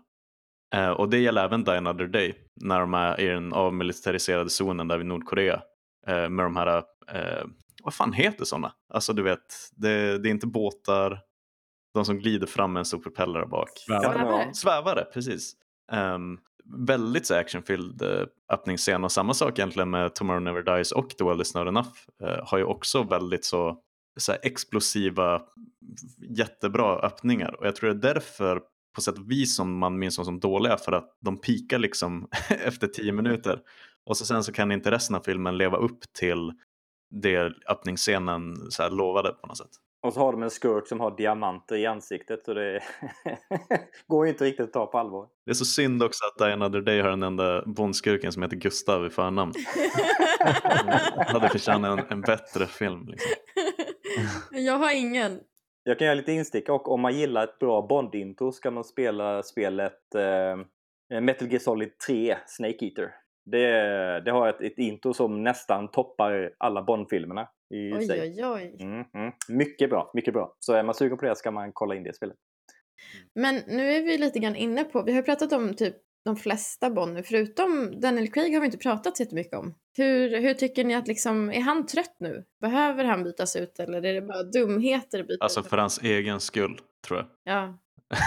Framförallt. Ja, alltså jag, precis, jag tror att det är han som är trött. Jag tycker inte att hans rollprestation var dålig i den här senaste, vad det nu hette. Hette den Spectre? Spectre. ja, men var han, inte, var han inte väldigt trött i typ Skyfall? Nej, jag tyckte att han pikade där. Jag tycker nästan Skyfall är en av de bättre. Vilken är det där Javier Bardem är med? Det är Skyfall. Ja, det, jag tycker inte den var bra. Ja, åh, det älskar jag. Jag tyckte också den var jättebra faktiskt. Jag tyckte däremot att Quantum of Solace var dålig. Ja, mellanmjölk. Men, är det i, men visst var det då att liksom all förändring de hade gjort sen han kom in, typ med att M var en kvinna och så här, all, all, alla små steg som den hade tagit till att bli lite mer så här, bra representationsmässigt, de bara tjoff och så var man tillbaka på ruta ett igen. Just det, men det är väl i slutet av, är det inte det i slutet av Skyfall? För det är väl den sista filmen där, där Judi Dench är M. Ja. Mm. Om hon dör eller precis. pensioneras eller försvinner eller någonting. Och sen så slutar det typ med att, att nya M är typ en kille som ser ut precis som att han kom från liksom 1963. Precis, och så är det det här med att typ eh, hon sekreteraren och liksom har hamnat på plats. Och det, man bara så här, jaha, lite som att de åker en tidsmaskin tillbaka. precis. Och så tänkte man så här, jaha, då blev det mossigt igen. Jag tror att jag var besviken på det. Nej, det känns som att Daniel Craig eh, gjorde, ett, eh, och de filmerna, inte bara Daniel Craig, men eh, Daniel Craig och de filmerna gjorde ett bra jobb med att, att föra tillbaks Bond till att vara någonting bra igen. Eh, och nu med eh, liksom ett, ett par filmer som, som ändå, ingen av filmerna har ju bli- blivit sågade ändå. Så de, de, de har ju lagt en bra grund för att bygga vidare med ytterligare en seriös Bond, vem det nu än blir. Eh, så jag tycker ändå liksom, Dan Craig har gjort sitt jobb Ja. eh, utan att tappa bollen med alla de här filmerna. Jag tycker nästan att, jag skulle nog säga att Craig har nog starkast samling Bond-filmer. De, de håller nog, där slåss han nog typ med eh, Connery om den bästa liksom samlingen. För han, det här blir hans, eh, No time to die, det blir hans femte. Mm. Så då, eh, då går han ju om eh, Brosnan till exempel. Eh, han kommer också vara den som har spelat Bond över längst tid förutom Connery också. Eller fan hur det nu blir. Moore var ju med länge, men de tryckte ut dem som fan. Men, men, men Casino Royale kom 2006, så att om den här kommer nu då i november, då har han ju spelat Bond i 14 år. Liksom över två, två årtionden. Um, ja, för de, jag tror de tryckte ut dem mycket, mycket tätare under Moore-eran. Då var det liksom en Bond nästan, alltså om det inte var varje år, vartannat år. Och, och tutade på liksom. Ja, men Roger Moores första är väl On Her Majesty's Secret Service, 69. Nej, Nej. det är Lazenby. You Only Live Twice. Live and Let Die är hans första. Är det sant? Ja, men just det. De gjorde en sån här lurig. Först tog de bort Sean Connery och så kom George Lazenby och gjorde en film. Mm. Och sen kom väl Sean Connery tillbaka. Ja, och gjorde Diamonds Are Forever. Eh, Den kan man skippa. Men då är Live and Let Die eh, Roger Moores första. Och där kan du ju verkligen prata om en sån här tydlig kontrast från en Bond-era till en annan. När det Ja. plötsligt blir liksom Voodoo och, eh, och Roger Moore glider in i bilden. Ja, Men då är Roger Moore är ju 70-tals-Bond då helt enkelt. Oh ja, Ja, 70 och lite, lite 80-tal. Det finns ju inget äldre årtionde än 70-talet just nu. Men då är det alltså 73, sen gjorde de The Man with the Golden Gun 74, The Spy Who Loved Me 77 och sen Moonraker 79. Så de hinner få ut ändå fyra Bondfilmer på, ja, från 73. Det är jättebra jobbat. Ja, det är väldigt bra jobbat. väldigt bra jobbat. Men det var väl då han liksom hade lite grann sin storhets... Alltså jag tänker att man kan inte heller släppa en Bondfilm varannat år längre. Det orkar inte publiken. Nej, det, det, det är så mycket mera eh, liksom, eh, konkurrens inom samma och liknande genrer. Mm. Alltså nu, nu är det lite mera, ibland känns det som att eh, typ eh, Bourne-filmerna Mm. var liksom hade tagit över från Bond. Och så sen så var det som att Mission Impossible tog över från Bond. Och det är Mm. mycket mera, det är inte att han är ensam i, i genren längre. Som han kanske var på 70-talet på ett annat sätt. Där det bara fanns, vill man se den där typen av film då var det Bond som gällde liksom. Jag, jag måste säga att jag är glad att de valde att börja med den, den boken de valde att börja med i, i filmväg. För hade de, hade de börjat med Casino Royale så hade ju inte Daniel Craigs filmserie kunnat börja med den. Och det, den, den berättelsen känns ju klockren för en lite mer seriös film. Mm. Och det hade de inte haft tillgång till om de hade faktiskt börjat med den första boken med, med första filmen.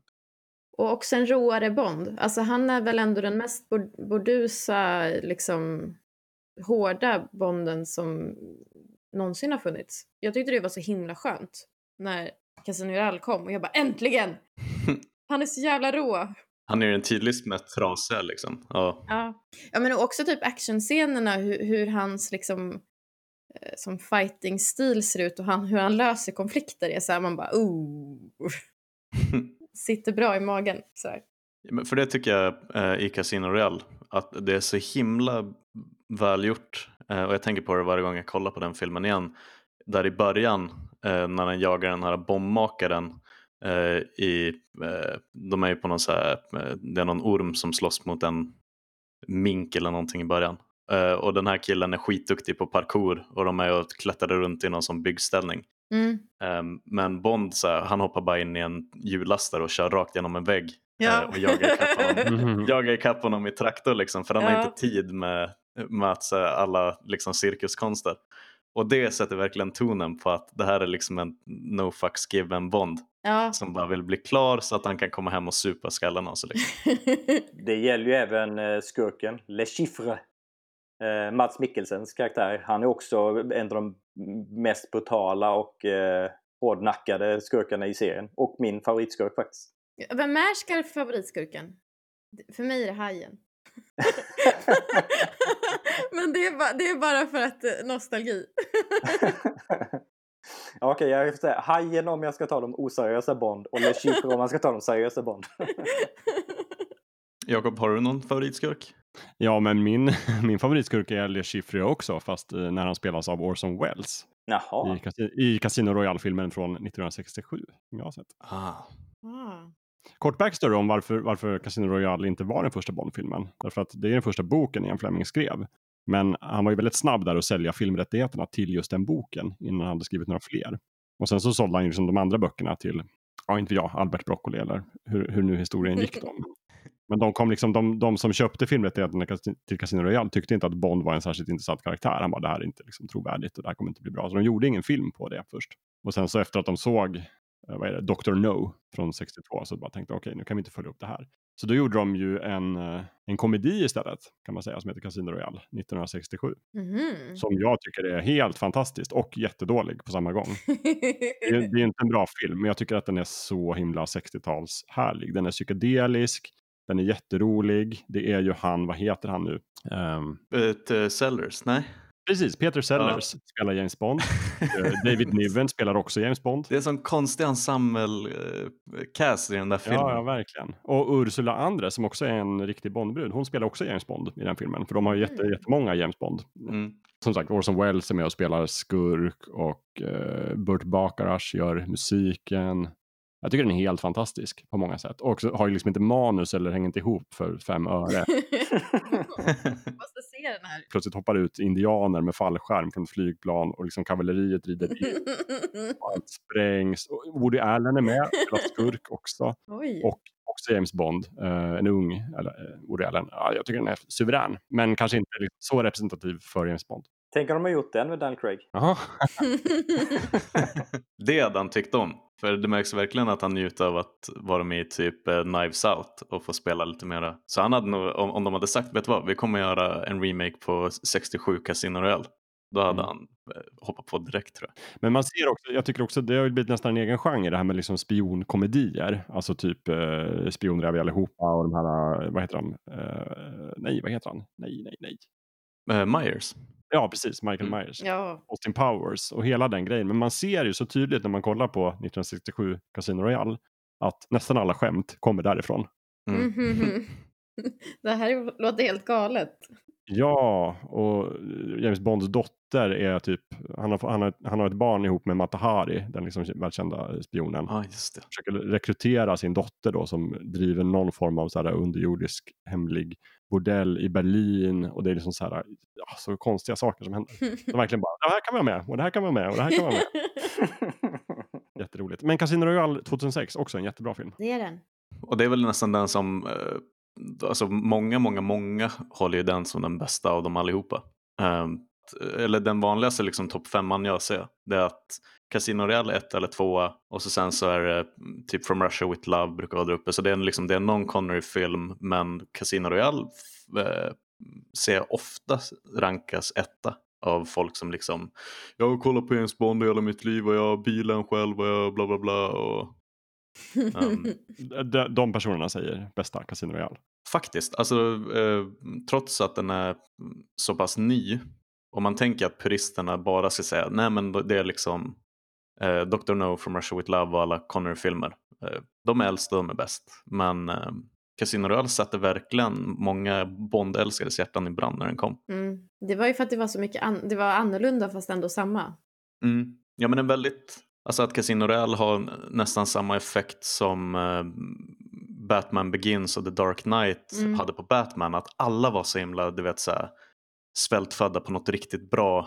Och, och så blev man lite orolig när de skulle göra lite reboot och tänka om och göra det mera gritty. Men sen mm. blev det så jävla bra att Nej men precis, för att om, om den här uh, The Living Dale alltså inte riktigt låg rätt i tiden, där med att göra en lite mer seriös Bond och sådär, så låg ju Casino Royale verkligen rätt i tiden. Oh ja. Att så här, nu ska det vara lite mörkare, lite mer seriöst, han ska vara lite mer skadad och det ska vara lite, så här, lite råare.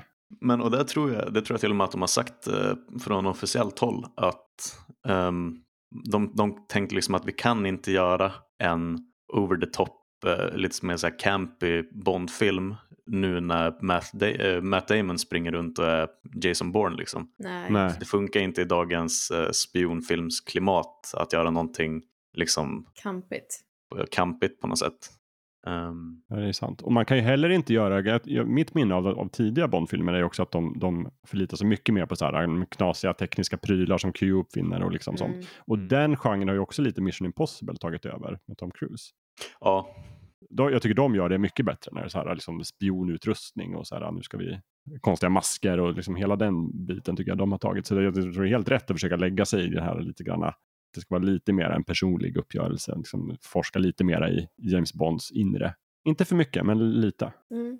Och det, det tycker jag det ser ut som No time to die att eh, i den här trailern som de har släppt eh, när han, han kör ju motorcykel upp för någon sidan på en byggnad och, och hoppar och har sig. Och jag fick lite känslan av att de, de kanske tar tillbaks lite av det där gamla Bond, överdrivna eh, stunts och eh, eh spektakulära actionscener som, som den, de lite gick ifrån med eh, Casino Royale. Jag fick i alla fall den känslan bara av, av trailern i alla fall att det kanske var lite mer av det gamla eh, i den filmen. Mm. Men det tyckte jag man märkte redan med Spectre att eh, de tog tillbaka mycket, ja men dels att de tog tillbaka Blowfeld Eh, men även att de hade eh, Dave Bautista som en sån Hajen-liknande, alltså en riktig, riktig henchman liksom. Och att, det, att de tog tillbaka lite mera liksom så Connery-eran och Moore-erans eh, som det här är de tydliga byggnadsstenarna. Och att de, de introducerar det lite grann eh, liksom en bit i taget under Craig-eran. Eh, att Casino Royale där är inte ens liksom Moneypenny och Q är inte med Eh, på det sättet och sen i, i Skyfall så introducerar de Q och Moneypenny. Spectre så kommer Blowfield in och liksom Dave Bautista som Hajen-personen. Att vi är på väg mot en återgång. Så jag vet inte om No Time To Die om de kommer att skruva ner lite grann igen eh, eller håller på samma nivå eller om de bara kommer gå all in på att nu är vi tillbaka i allt det Bond brukade vara på något sätt. Ja, det kan kanske bli liksom the last hurra för Craig. Att han får göra lite av, eh, lite av allt möjligt som Bond eh, typiskt brukar göra. Men då har man ju liksom kommit tillbaka då från, från Skyfall, alltså om man säger att det var där det blev som att det blev nollat igen. Alltså med... Oj, men det, jag vet inte om jag tycker Jag tycker att men, men, men med, så här, med M och sådär. Och att de sen har jobbat sig kanske då lite bakåt i campigheten och liksom vältrar sig lite grann i, i nostalgin. Ah, okej, okay, du tänkte så. Ja. Mm. Eh, och att vi då kommer hamna till att då kommer liksom den nya Bondfilmen, eh, alltså ny-nya som är efter No time to die, då kommer den kännas superfräsch för att man liksom redan har gjort den här lilla så här, som snurran tillbaka, fram och tillbaka. Det kanske är en strategi. Men för oavsett hur de gör nu med, med No time to die så kommer det ju vara liksom klart för Craig och då har de ju ändå någonstans ett oskrivet blad. De har ju chans då att börja om på ett helt nytt bräde med näst, nästa Bond. Jag vet inte hur de kommer välja att gå men, men de har ju verkligen chans att göra något nytt då. Och då kanske de tänker, ja men då kör vi den progressiva nyskapande Bondfilmen efter den här. Mm. Mm. Det, det som dock ska bli spännande att se, för om man tittar på när Craig-filmen har eh, kommit ut eh, så har de liksom kommit par, av, par om två. Eh, för man, vi hade Royal och Quantum of Solace 2006 och 2008.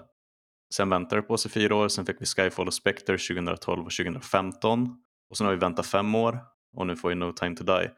Frågan är nu så här, för att om, om No Time To Die hade släppts 2017 kanske, um, då, hade, då hade jag nog tänkt så här, ja men nu kan de nog ta en paus, uh, vänta liksom åtminstone tre år till 2020, komma tillbaka med någonting som känns som nästa era i, i Bond-serien.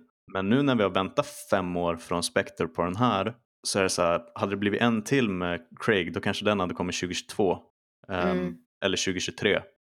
Så nu är frågan så här, jag vet inte om jag vill vänta på att nästa Bond-era nu ska dra igång först 2024-25.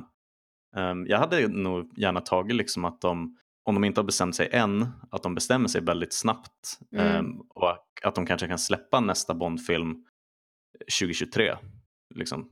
Um, och, kicka igång det. För jag, jag, känner att jag är redo. Liksom. Vi har väntat så länge nu på sista Craig-filmen att nu vill jag inte ta en lika lång vila innan vi kickar igång nästa era utan liksom, kör på. Är det här då nästa cue till att prata om nästa Bond? Ja, men det skulle det väl kunna vara. Det känns mm. som att vi är inne där och nosar. Ja, det var något ja. jag skulle säga om, om, eh, om eh, Craig, men eh, det kanske kan komma tillbaka om jag kommer på det. Ja. Det var nog inte så viktigt heller. Då får du ta, ta lead här, Amanda. Nej, men du hade ju en lek. Ja, just det. Ja, okej, just det. Precis. Ja, ja det var dags för den leken. Sista. oj, oj, oj. Wow.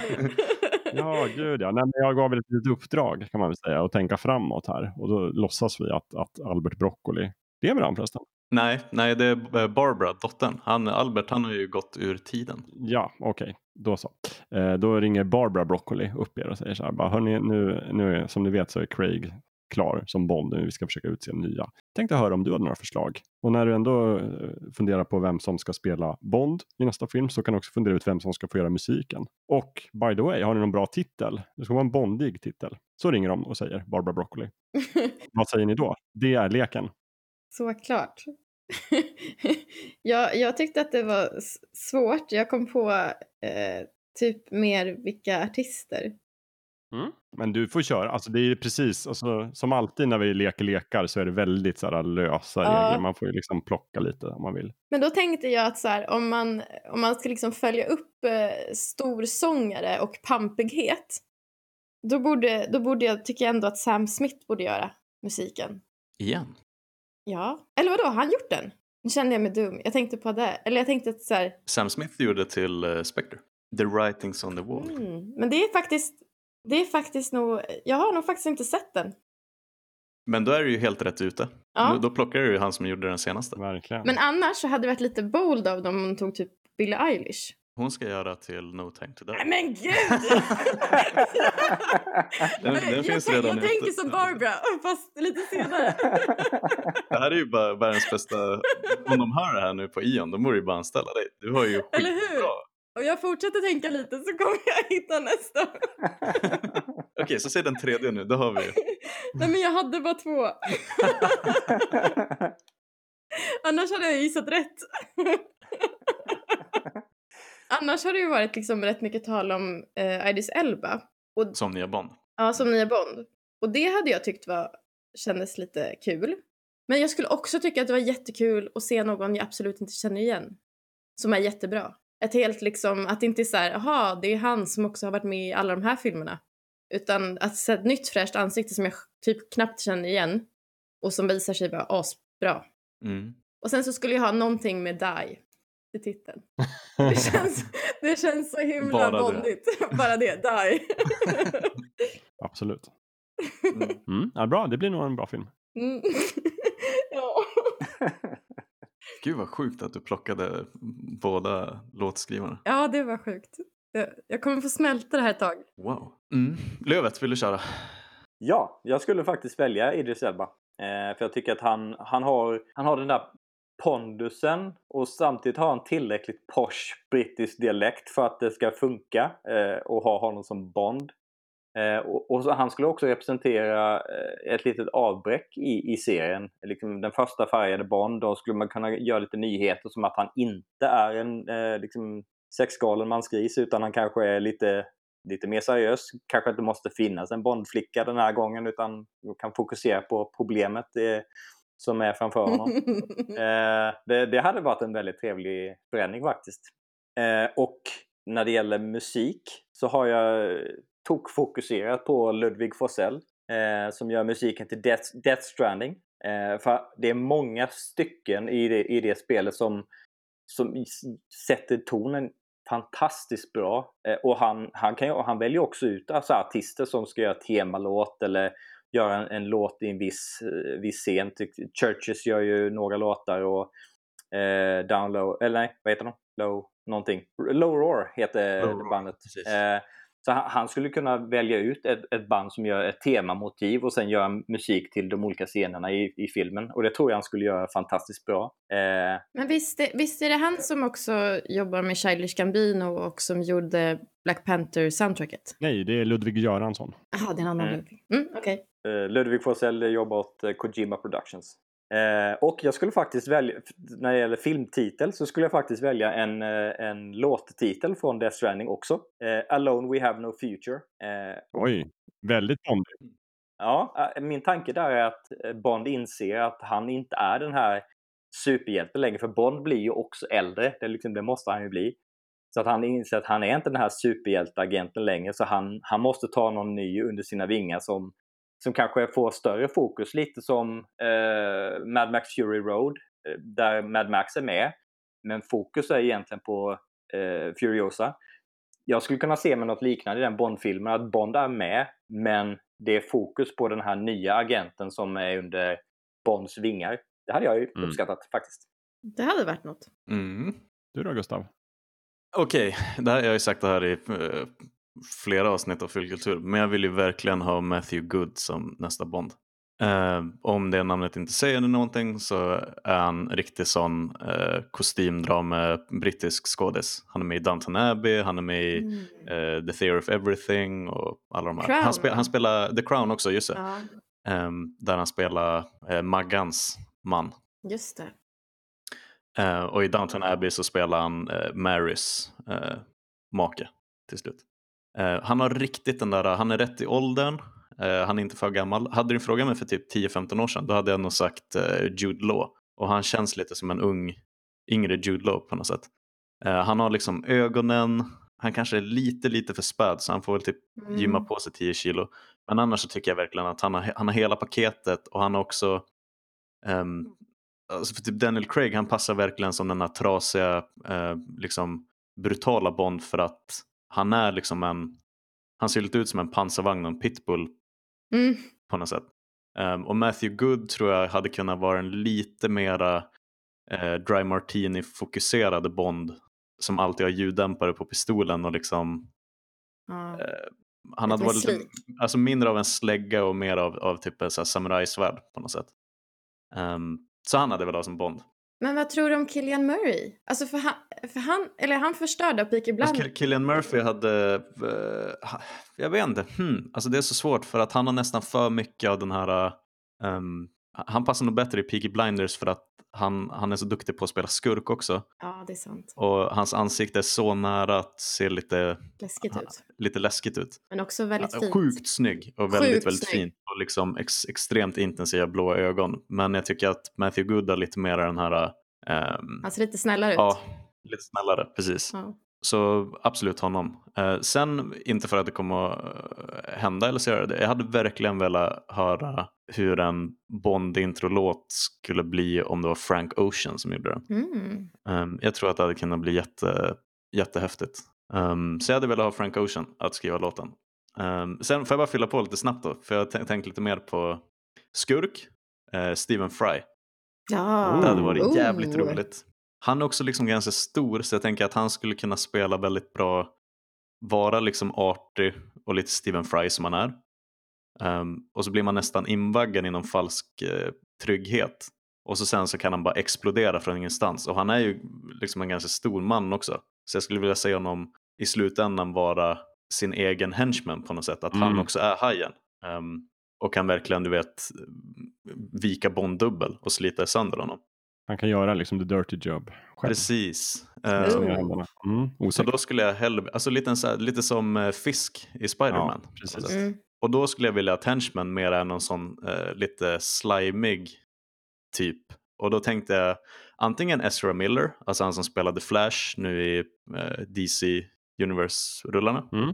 Um, som har jävligt tydliga kindben. Eller så hade jag velat ha Eamon Farren.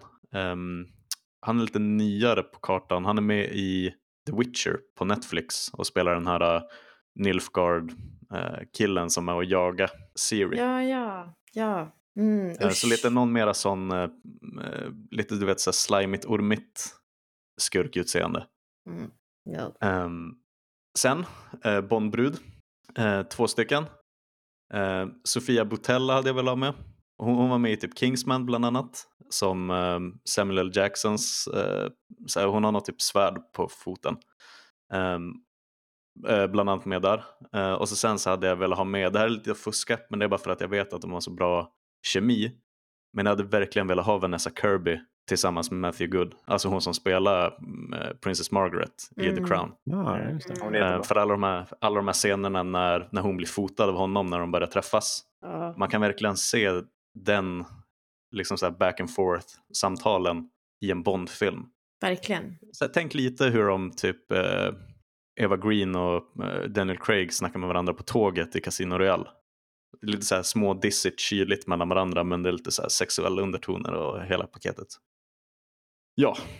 Um, sen vill jag verkligen, sen har jag en kombo till, jag måste bara säga det. Um, jag drar ju alltid en lans för Michael Stuhlbarg.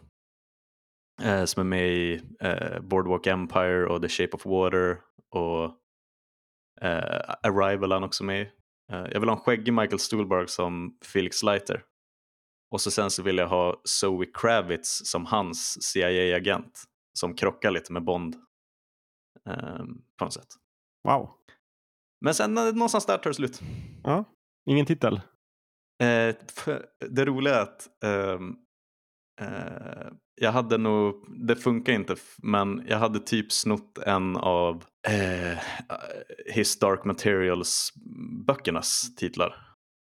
Ehm, typ The Subtle Knife eller The Golden Compass. Vad fan är den tredje heter? The eh, Amber Spyglass eller någonting. Alltså nå- något åt det hållet. Ja, de hade, det var väl bra. Eh, Men de har ju så, alltså, eh, det finns ju många exempel på Bond-titlar. Eh, Och det är ju som att de har någonting gemensamt. Men fan, jag tycker att nästan titeln är nästan det svåraste. Det, det ska inte låta för straightforward, men de får inte vara för dumt heller. Jag tror de var lite att sväva på det när de gjorde Quantum of Solace. Det är nog många som har sagt, vad fan betyder det ens? Mm. Mm. Precis. Även om det faktiskt är från en, en bok. Ja, ja. Så som nä, nästan alla titlar är. Men... Och och när man väl får förklarat liksom att Quantum of Solace, att en liten, så här, ett ögonblick av lugn. Mm. Nästa Bondfilm heter Den gyllene kompassen. Eller någonting med Die, jag vet inte fan. Do you expect me to talk? No, Mr. Bond, I expect you to die. Okej, men nu är jag klar, förlåt. Ja, nej, men ingen Eh, klar. Jag, jag nämnde ingen skurk, så kan jag säga eh, Adam Nagaitis. Och om folk undrar vem det är, titta på säsong ett av The Terror. Okej, härligt. Spännande. Bra pitch. Får jag, får jag bara slänga in innan, innan du tar, tar vid? Eh, Jakob? Absolut. Jag glömde att berätta min favoritskurk. Ja, det gjorde jag. Säg. är ju såklart Alec Trevelyan, 006, eh, Sean Bean i Ja. Goldeneye. Oh, Fan vad bra han är. Jättebra. Jättebra. Mm. Mm. Vilken mysig film det är alltså. Goldeneye. Ja, men jag har tänkt, eh, inte övertänkt det här liksom, utan jag tänkte bara så här, jag skulle vilja tänka lite nytt, jag vill ha en kvinnlig Bond den här gången. Och då tänkte jag att Tandy Newton skulle göra en, en bra Bond. Åh, Mm. mm. Eh, Mm. alltså Maeve i Westworld. Ja! Oh. Också med i Mission Impossible 2, men jag tänker det är inget Oh. hinder. det, det, det är förlåtet vid det här laget. Ja, precis. ja, men jag tycker hon är bra. Och det finns ju något, nu ska jag inte spoila Westworld säsong 3, men det finns ju ett avsnitt som är lite mera agent än de andra avsnitten.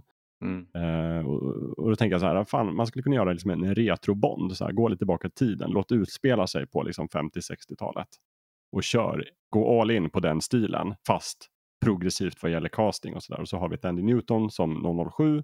Och sen så tänkte jag att så, så blandar vi lite så här gammal nostalgi med nytänk och så tar vi in eh, Paul eh, Vaktar Savoy och gör musiken. Alltså ledsångaren från AHA som gjorde musiken Mhm. till The Living Daylights. Han får skriva låten. Men jag tänker att svenska Sara Larsson ska få sjunga den. För jag tycker att hon har en så himla bra röst. Oh. Och, och den musiken hon gör är inte särskilt bondig. Men jag tänker att hon skulle göra en jättebra Bond-ballad. Mm. Om Paul Vaktar Savoy skriver den. Mm. Fan, det var ingen dum idé alls. Tänker, jag tänker mig lite grann som, som Sheryl Crow fast med lite raspigare röst. Lite så här, eh, skadeskjuten Sara Larsson.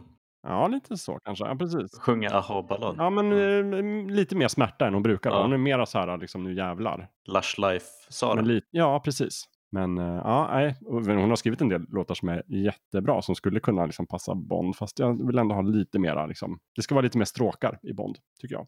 Eh, och sen titel då jag funderar på. Det finns ju, Ian Fleming skrev ju en bok som heter The Property of a Lady. Jag tänker det är lite on the nose. Jaha. Så det blir inte det. Men istället så finns det en, en senare Bond-bok som heter Icebreaker. Så jag tänkte vi kan ta den titeln helt enkelt. Så James Bond Icebreaker får den heta. Spännande. Det var, kändes som en film man ville se, Jakob. Ja, eller hur? 2023. Fast det kommer bli många Bond-filmer om vi ska göra alla de här fyra. Men vi har planerat för tio år framöver. Men eh, Jakob, vi kan ju kombinera våra filmer så att den, eh, den nya eh, agenten som eh, Exakt. Idris Elba tar under sina vingar är Tandy Newton. Ja, exakt, då blir det bara tre. Det blir jättebra. Jag måste också, ehm, spelen som finns. Mm. för jag tror också att eh, eh, Brosnan är en favorit för att det kom så jävla bra Bond-spel. ehm, där 2000 när han fortfarande var Bond. Ehm, och där finns det en riktigt bra titel. Jag ångrar mig på Gyllene kompassen, en skitdålig titel. Eh, så jag tänker att man bara återanvänder eh, James Bond Nightfire. Mm, bra Jävla bra. titel. Mm, det är bra. Hörni, jag tänkte också vi skulle leka vidare. Jag har en liten minilek med här. Mm. Eh, och sen så har jag en stycke trivia som jag tänkte vi skulle reda ut. Och båda har just med, med titlar att göra. och översättningar. Vad, vad ska vi köra först? Ska vi köra frågesporten eller ska vi köra trivian? Ni får välja. Men avsluta med trivian då. Avsluta med trivian. Då Ja. kör vi frågesporten nu. Japp. Ja, precis. Jo, nej, men som ni vet så är ju liksom James Bond från början böcker. De skrevs av Ian Fleming, han skrev dem på engelska. De böckerna fick svenska titlar. Sen gjorde de en massa filmer. Filmerna tog ofta, men inte alltid, titlarna från böckerna. Och sen fick filmerna svenska titlar. Mm. Ibland, men inte alltid, samma svenska titlar. Mhm. Så jag tänkte så här, jag ska bara ta de första böckerna och sen så läser jag upp den svenska titeln på boken. Och då ska ni gissa vilken engelsk originaltitel det är. Jaha, ja. Mm. Och då spelar det inte så stor roll om det är filmtiteln eller boktiteln, för det är samma då i det här fallet. Så att bara för att ni ska förstå hur det går till så kan vi börja med någon enkel. Eh, Leva och låta dö heter boken. Vad heter engelska originalet? Live and Live and let die. Ja, precis. Just det. Bra. 1954 kom den boken. Live and let die, jag kan också. Förlåt. Ja, yes. Eh, boken efter det fick den svenska titeln Attentat. Moonraker. Moonraker, bra Lövet! Mm. Ah. Kul, poäng. Chanser eller visste du det där? Lät som Nej, du visste han sa att det var den efter så jag tänkte det är Moonraker. Ja, Okej, just det. Då ska jag inte ge sådana ledtrådar. Nej, men det är precis. nästa bok. Nej. Sen kommer en bok som heter Döden spelar falskt. Eh, Diamonds are forever. Yes, Men precis. Kör gud du- vad kör- duktig du Nu kör du kronologiskt nu. Ja, kanske. Kanske inte förresten. Det är därför jag chansade. Ja, Nej, men då, då får vi hoppa lite i kronologin då, annars blir det för lätt. Eh, Döden på Jamaica. Dr. No. Yes, precis. Vad heter den filmen på svenska? Heter den Med rätt att döda? Eh, 007 med rätt att döda. Det, det, det ställer ju till det lite eftersom att License to Kill kom senare och heter filmen. Då kunde de inte ge den den svenska titeln, Med rätt att döda. Nej. Nej, men den, den heter väl Iskallt uppdrag? Ja, precis. Ja. Eh, Kamrat mördare. Va? Alltså det, kamrat låter ju... Jag vet inte Eh, fan, From Russia with jo, Love. ja, From Russia with Love måste det vara ju. Precis, From Russia with Ja, Love. ja, ja. Eller då filmtiteln den svenska, eh, Se rött. 007 Se rött. Fan, det, är en, det är nog den bästa svenska titeln tror jag. Ja, den är bra. Mm. Det är. Ja, ni, får, ni behöver inte hålla med. Men, Nej, men det- agent, det är men det är så, Agent 007 ser rätt. Och Det det är Då är, vi inne, på- då är vi inne på en ny berättelse då. Den försvunna ordonnansen. Eh, Vad heter den boken på engelska? Eller i det här fallet faktiskt en novell. Är det direkt översatt att boken heter The Lost Ordinance på... Nej. Eller The, nej, okej. Ordonnansen. Alltså jävla titelöversättning. Mm. Ja, det här är omöjligt att ta om man inte vet det. Fa- eh, Thunderball. Nej. From a view to a kill. Heter Jaha. den Jaha, engelska okej. Eh, och sen har vi en till då, en novell också. M's privata hämnd. M's, M's privata hämnd. Mm. Kan vi inte vara Skyfall? Nej. Inte ur dödlig synvinkel. Nej. Nej, det var ju A View to a Kill. Nej, den... Eh, ja, Mm. shit vad svårt. Ja, det är jättesvårt. Den originalberättelsen heter faktiskt For your eyes only.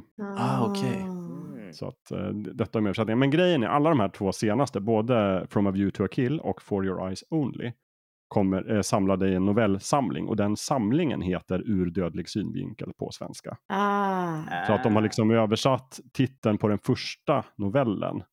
Har de gett hela novellsamlingen som titel. Och sen har de kallat liksom novellen för Den försvunna ordonnansen. Lite lurigt. Verkligen. Svårt alltså. Mhm. Men det är också det som, som leder mig fram till trivian. För som alla vet då, om man tittar på den här listan som vi har i våra anteckningar här över Bondfilmerna. Så vet man ju då att eh, A View to a Kill kom 1985 med eh, Roger Moore. Den filmen heter ju inte Ur dödlig synvinkel på svenska. Fastän det hade varit en klockren översättning. Gör den inte det? Nej, utan det är ju istället Bondfilmen från 81 som heter For your eyes only som heter Ur, ur dödlig synvinkel. Oh, shit. Ja, det är det ju. Sorry. Då tar jag tillbaka, då rättar du. Så frågan är så här, varför har de gett den, For Your Eyes Only som kom tidigare, varför har de gett det, den den svenska titeln eh, ur dödlig synvinkel? Och sen kommer några år senare kommer A View to a Kill och får filmen, eh, översättningen typ Levande måltavla tror jag. Levande måltavla, Ja. precis. Just det, när de, liksom, vad, vad, är, vad är historien bakom? Och det är naturligtvis så att båda de här titlarna kommer från den här novellsamlingen. Så att det, man kan ju tänka så här på ett sätt. Min teori är att de har ju bara fått filmtiteln For your eyes only. Och så har de sagt, ja men den bygger på den här boken. Och boken heter Ur dödlig synvinkel på svenska. Men det är en novellsamling. Mm. Och filmen är en filmatisering av en av novellerna. Men de har gett den filmen den svenska titeln som är samma som boken som redan var utgiven i Sverige. Förstår ni? Ja, hänger med. Och sen så gör de en film på en ny novell ur samma samling. Och då heter den A to a Kill. Och då blir det så här, de svenska översättarna, Va, vad ska vi göra nu? Ah! Och då säger de, okej, den får heta Levande måltavla. Mm.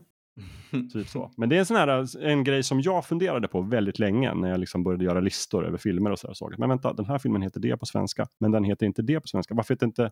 Man tror ju alltid att A View to a Kill heter naturligtvis ur dödlig synvinkel.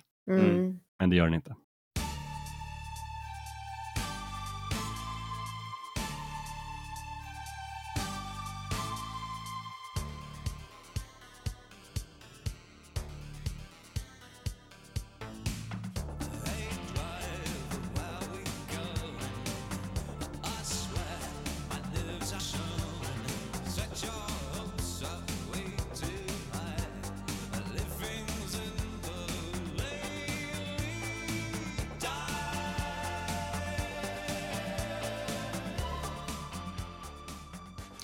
Kan vi ta det, um, alltså för Dalton.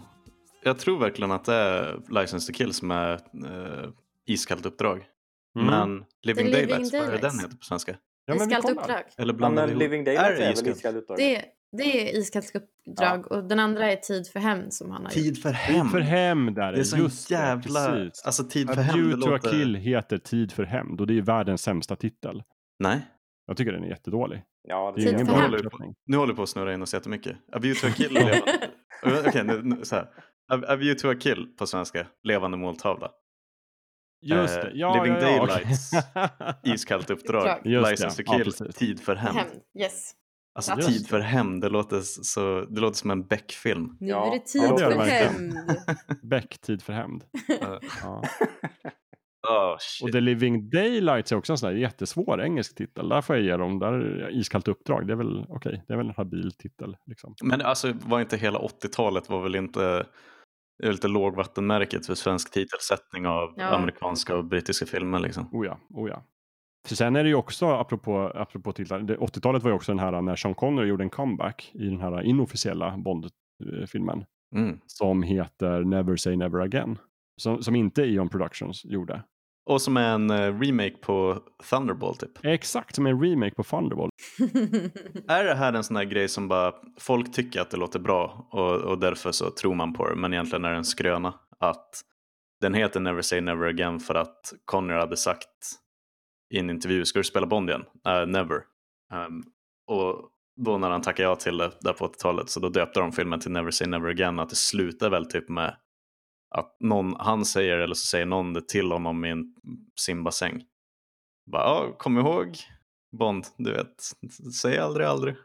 Nej, precis. Så är det lite så, titta in i kameran typ. Det, det är ju en historia jag också har hört, men jag är inte säker på att det är sant. Men det skulle kunna vara sant. Mm. Då, då kan vi ju, någon tittare kan få bekräfta eller dementera. ja, verkligen. Väldigt rolig grej med Sean Connery också. För den, när han spelade då sista gången där, Never Say Never Again, 1983, så var han ju 52 år gammal. Och då verkligen så här en gammal Bond. Men han var ju fortfarande tre år yngre än Roger Moore. Ja, Det tänker, alltså Sean Connery är yngre än Roger Moore. Det är helt otroligt. Också att eh, Daniel Craig är väl 54 nu typ. Ja, precis. han ser ju mycket fräschare ut än Roger Moore någonsin gjorde. kan man inte säga något annat än. Nej okej, eh, han är 52 nu, Daniel Craig. Jag var tvungen att Så dubbelkolla. nu, han är nu lika gammal som när Sean Connery gjorde sin sista liksom, Comeback. tillbaka från pensionen-film. Mm. Ja men och att uh, Moore pushar ju, han pushar ju 60 där för, vad sa vi att den hette nu, levande måltavla. Ja, ja, ja. Oh ja, absolut. Gammelgubben. Hörni, vi har pratat Bond ganska länge. Jag tycker det var jättetrevligt. Eh, vi har lite grejer vi skulle behöva samla upp sådär. Du var lite inne och snuddade på det Gustav, men jag tänkte vi kunde nämna om någon har liksom, vill lyfta något speciellt spel. Det finns ju ett som man brukar prata om, Golden Eye, som Mm. det bästa Bond-spelet. Är det liksom, och du sa Nightfire. Ja, Finns det några andra bra Bond-spel?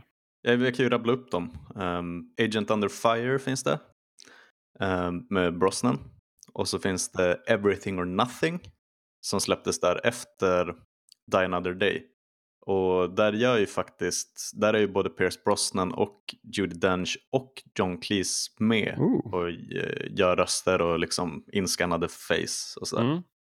Um, så jag minns att lite så behind the scenes eh, materialet kring det spelet var väldigt så här, eh, det kommer inte en film i år men det kommer liksom ett spel som är så Ja, jävla.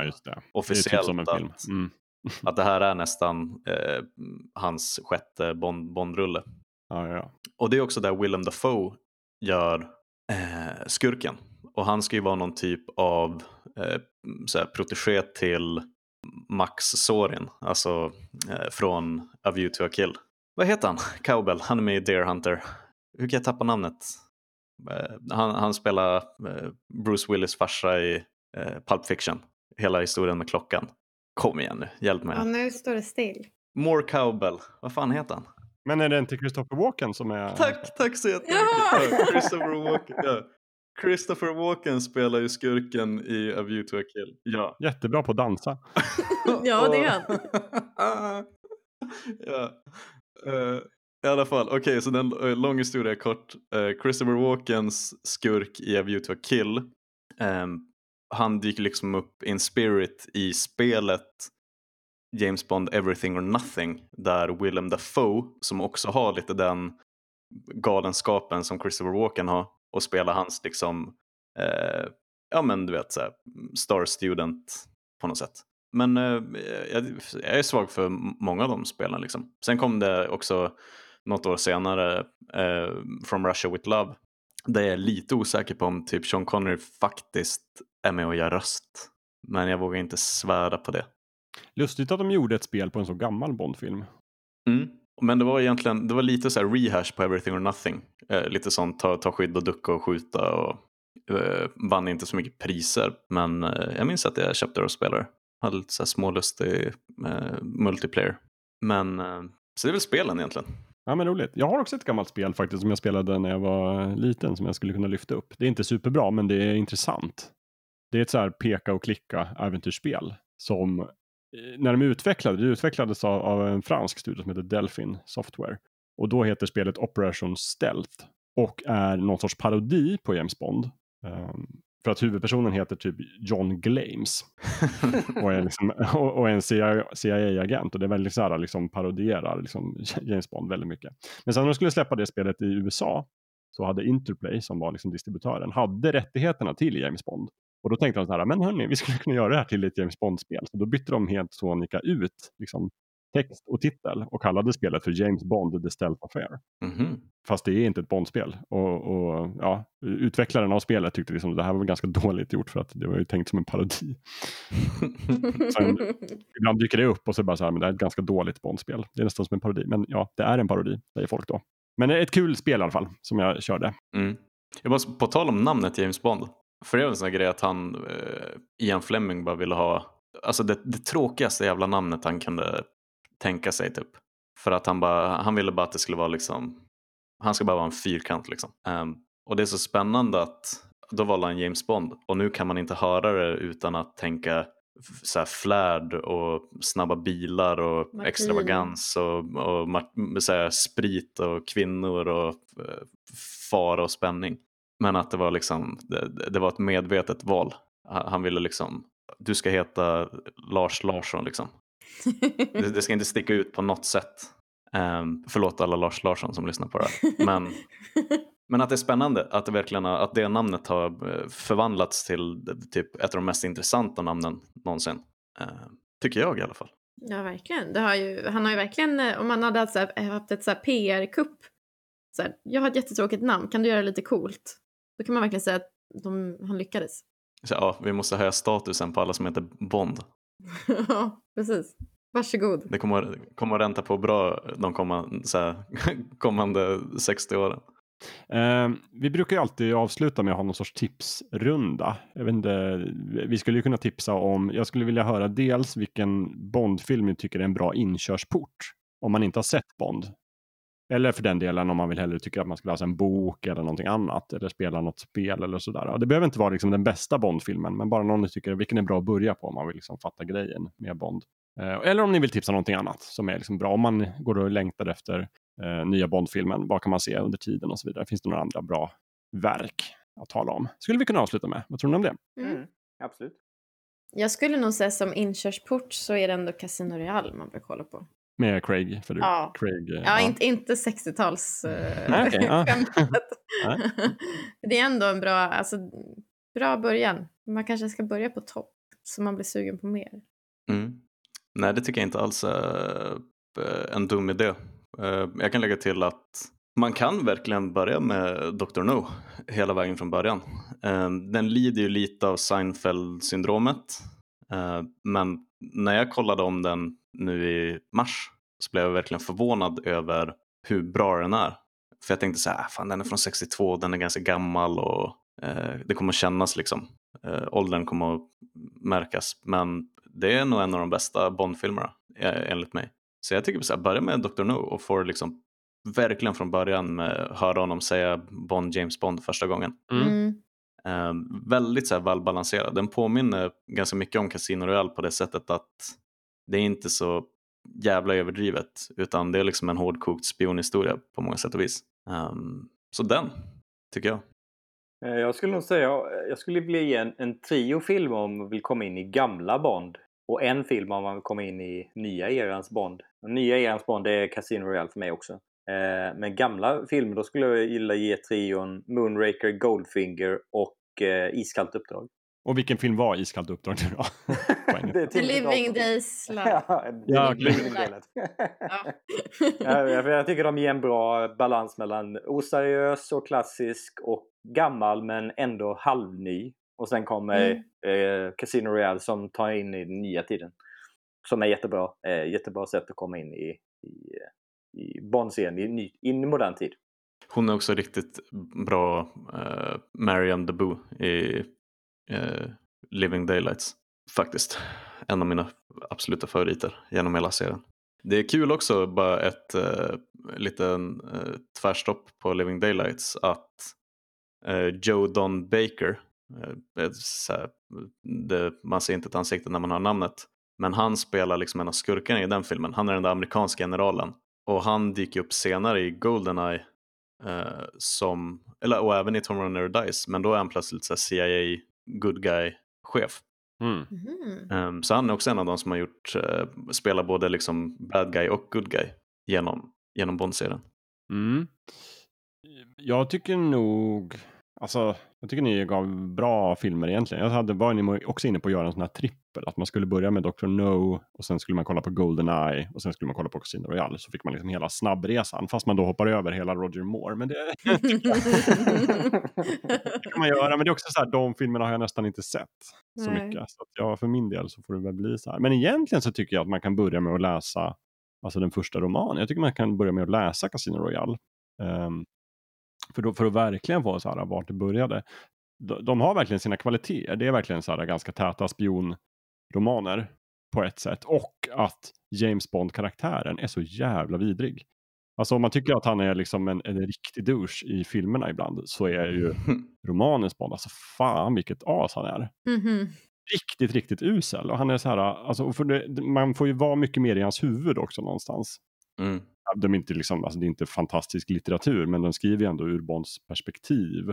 Och hur, hur de, i alla fall i den boken, de ofta beskriver så här, typ när James Bond vill ligga med den här tjejen som han är kär i och så får han inte riktigt det. Och så, just den här hur han blir så himla lack och sur och bara känner sig så för, missunnad när han inte får liksom komma till. Moget. Men han, han, är, han är ju lite som typ eh, polis eller agenter brukar vara i typ cyberpunk, eh, framtidsdystopiska eh, filmer och serier och annat. Ja. De är ofta lite, lite så här sjaskiga och, och nedgångna och eh, allmänt dry- dryga. Men det är väl lite eh, att, att eh, alltså Ian Fleming, han har väl tappat liksom med åren ehm, och får lite mer och mer skit för att det är mycket honom i Bond i böckerna.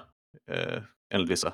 Ja, det är möjligt, vet jag faktiskt inte. Men att, men att i böckerna så är det väldigt mycket mera, liksom, han är mycket mer av en liksom så här chauvinist och att eh, verkligen så här, hans kvinnosyn eh, beskrivs mycket mera Mm. i, i böckerna på det sättet. För att det, i, i filmen är det liksom i mångt och mycket att kvinnorna bara kan inte stå emot hans charm. Ja, nej precis. Nej. Eh, Men att i böckerna målar upp en mycket mera så här, trasig, destruktiv, mycket, mycket mera ocharmig bild av vem den här personen är. Liksom. Och sen eh, tycker jag också att om man vill läsa mer Bond eller bara sådär så tycker jag att det finns en serietecknare som heter Warren Ellis som faktiskt har gjort eh, han har gjort två serier med, med en Bond-serie som jag faktiskt tycker är riktigt bra. En som heter Varger och en som heter eh, Adion. Båda de är, är, ganska bra och ganska så här, trogna också, lite så här Timothy Dalton Bond skulle jag säga.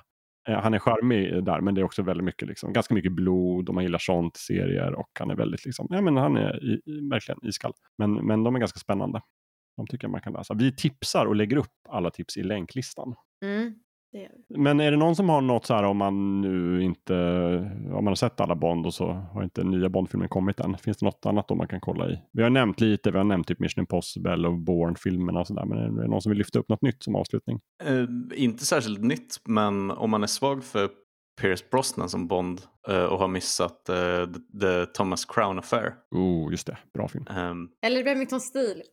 eller Remington Steel för den Nej men för, för att det är nästan som att Thomas Crown Affair är typ han, han spelar i princip Bond men att han har fått kicken från MI6 och nu är han liksom gentlemannatjuv istället. Mm.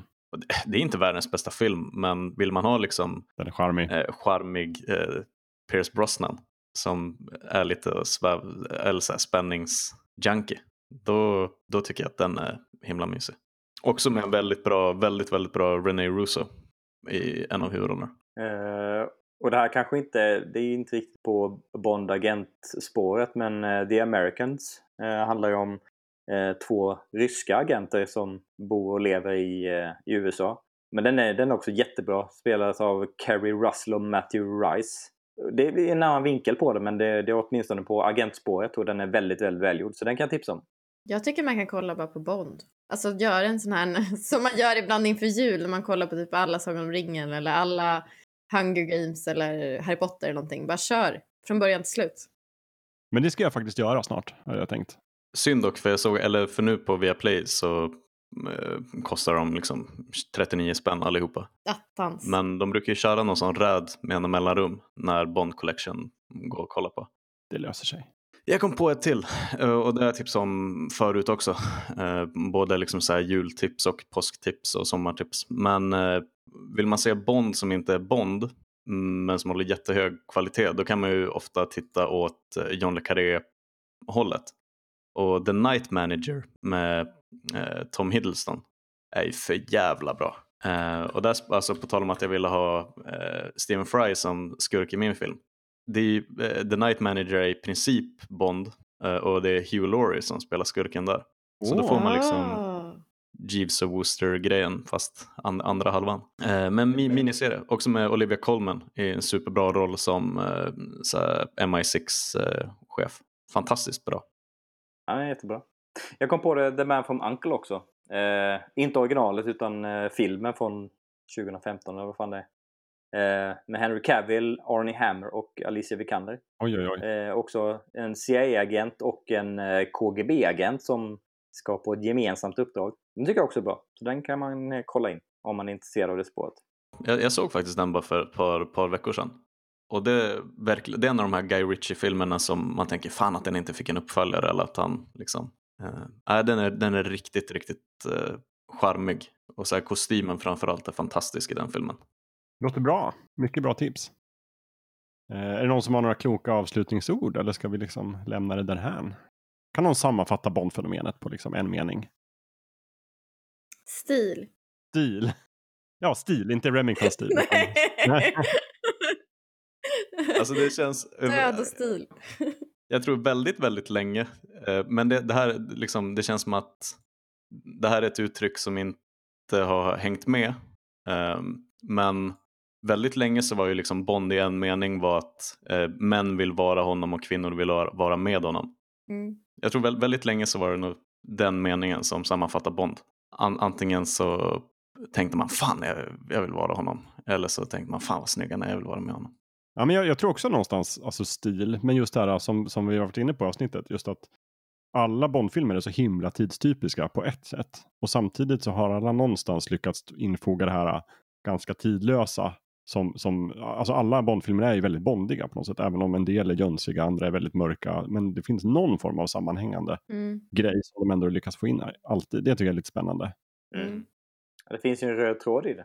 även så det finns vissa tropes som de ibland liksom vänder på, som de ibland kör liksom fullt ut. Och, och Bond-musiken låter alltid på ett lite speciellt sätt, även om den också skiljer sig mycket. Och liksom, jag, vet inte, jag tycker det är intressant att de ändå lyckas hålla det så, så troget formen, fastän de har många olika mallar liksom att göra det med. Supertydligt i Goldeneye att det är den här industridunket eh, där, så här 95, att det är lite elektrofuturistiskt men så Ja, är det mycket så här oljetrummor och det hör, man hör verkligen att Goldeneye är från 95 på något sätt.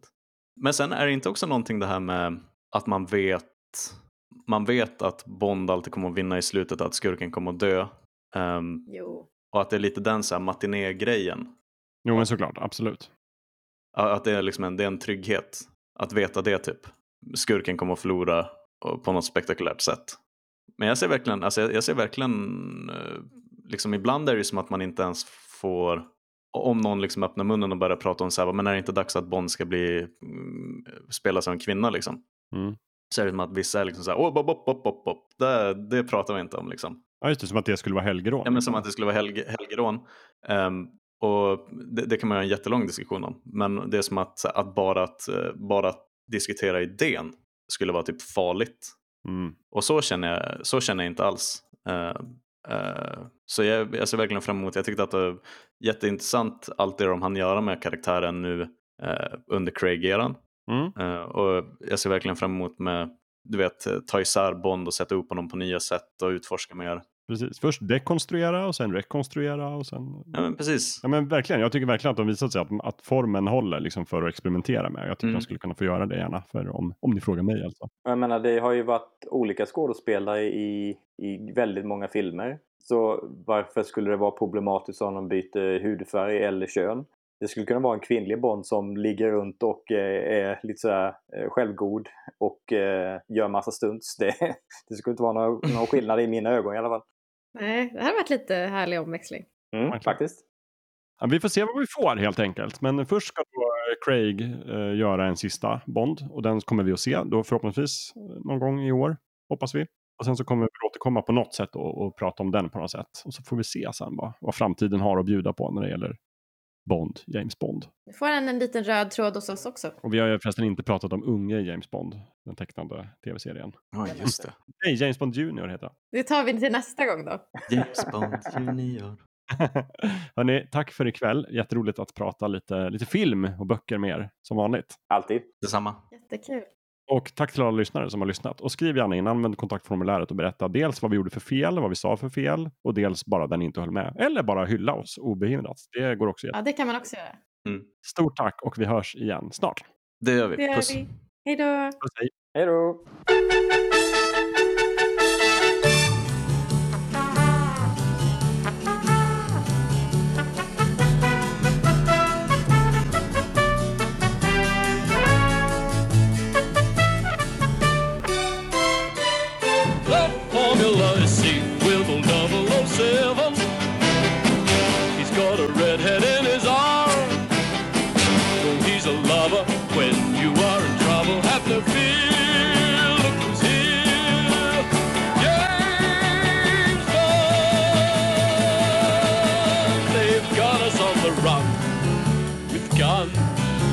And knife. We're fighting for our life. Have fear, Bond is here. He's gonna save the world at Casino Royale.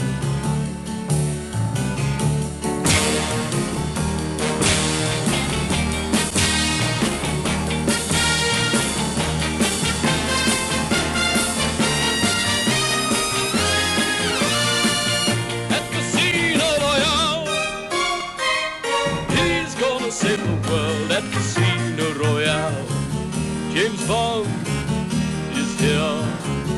So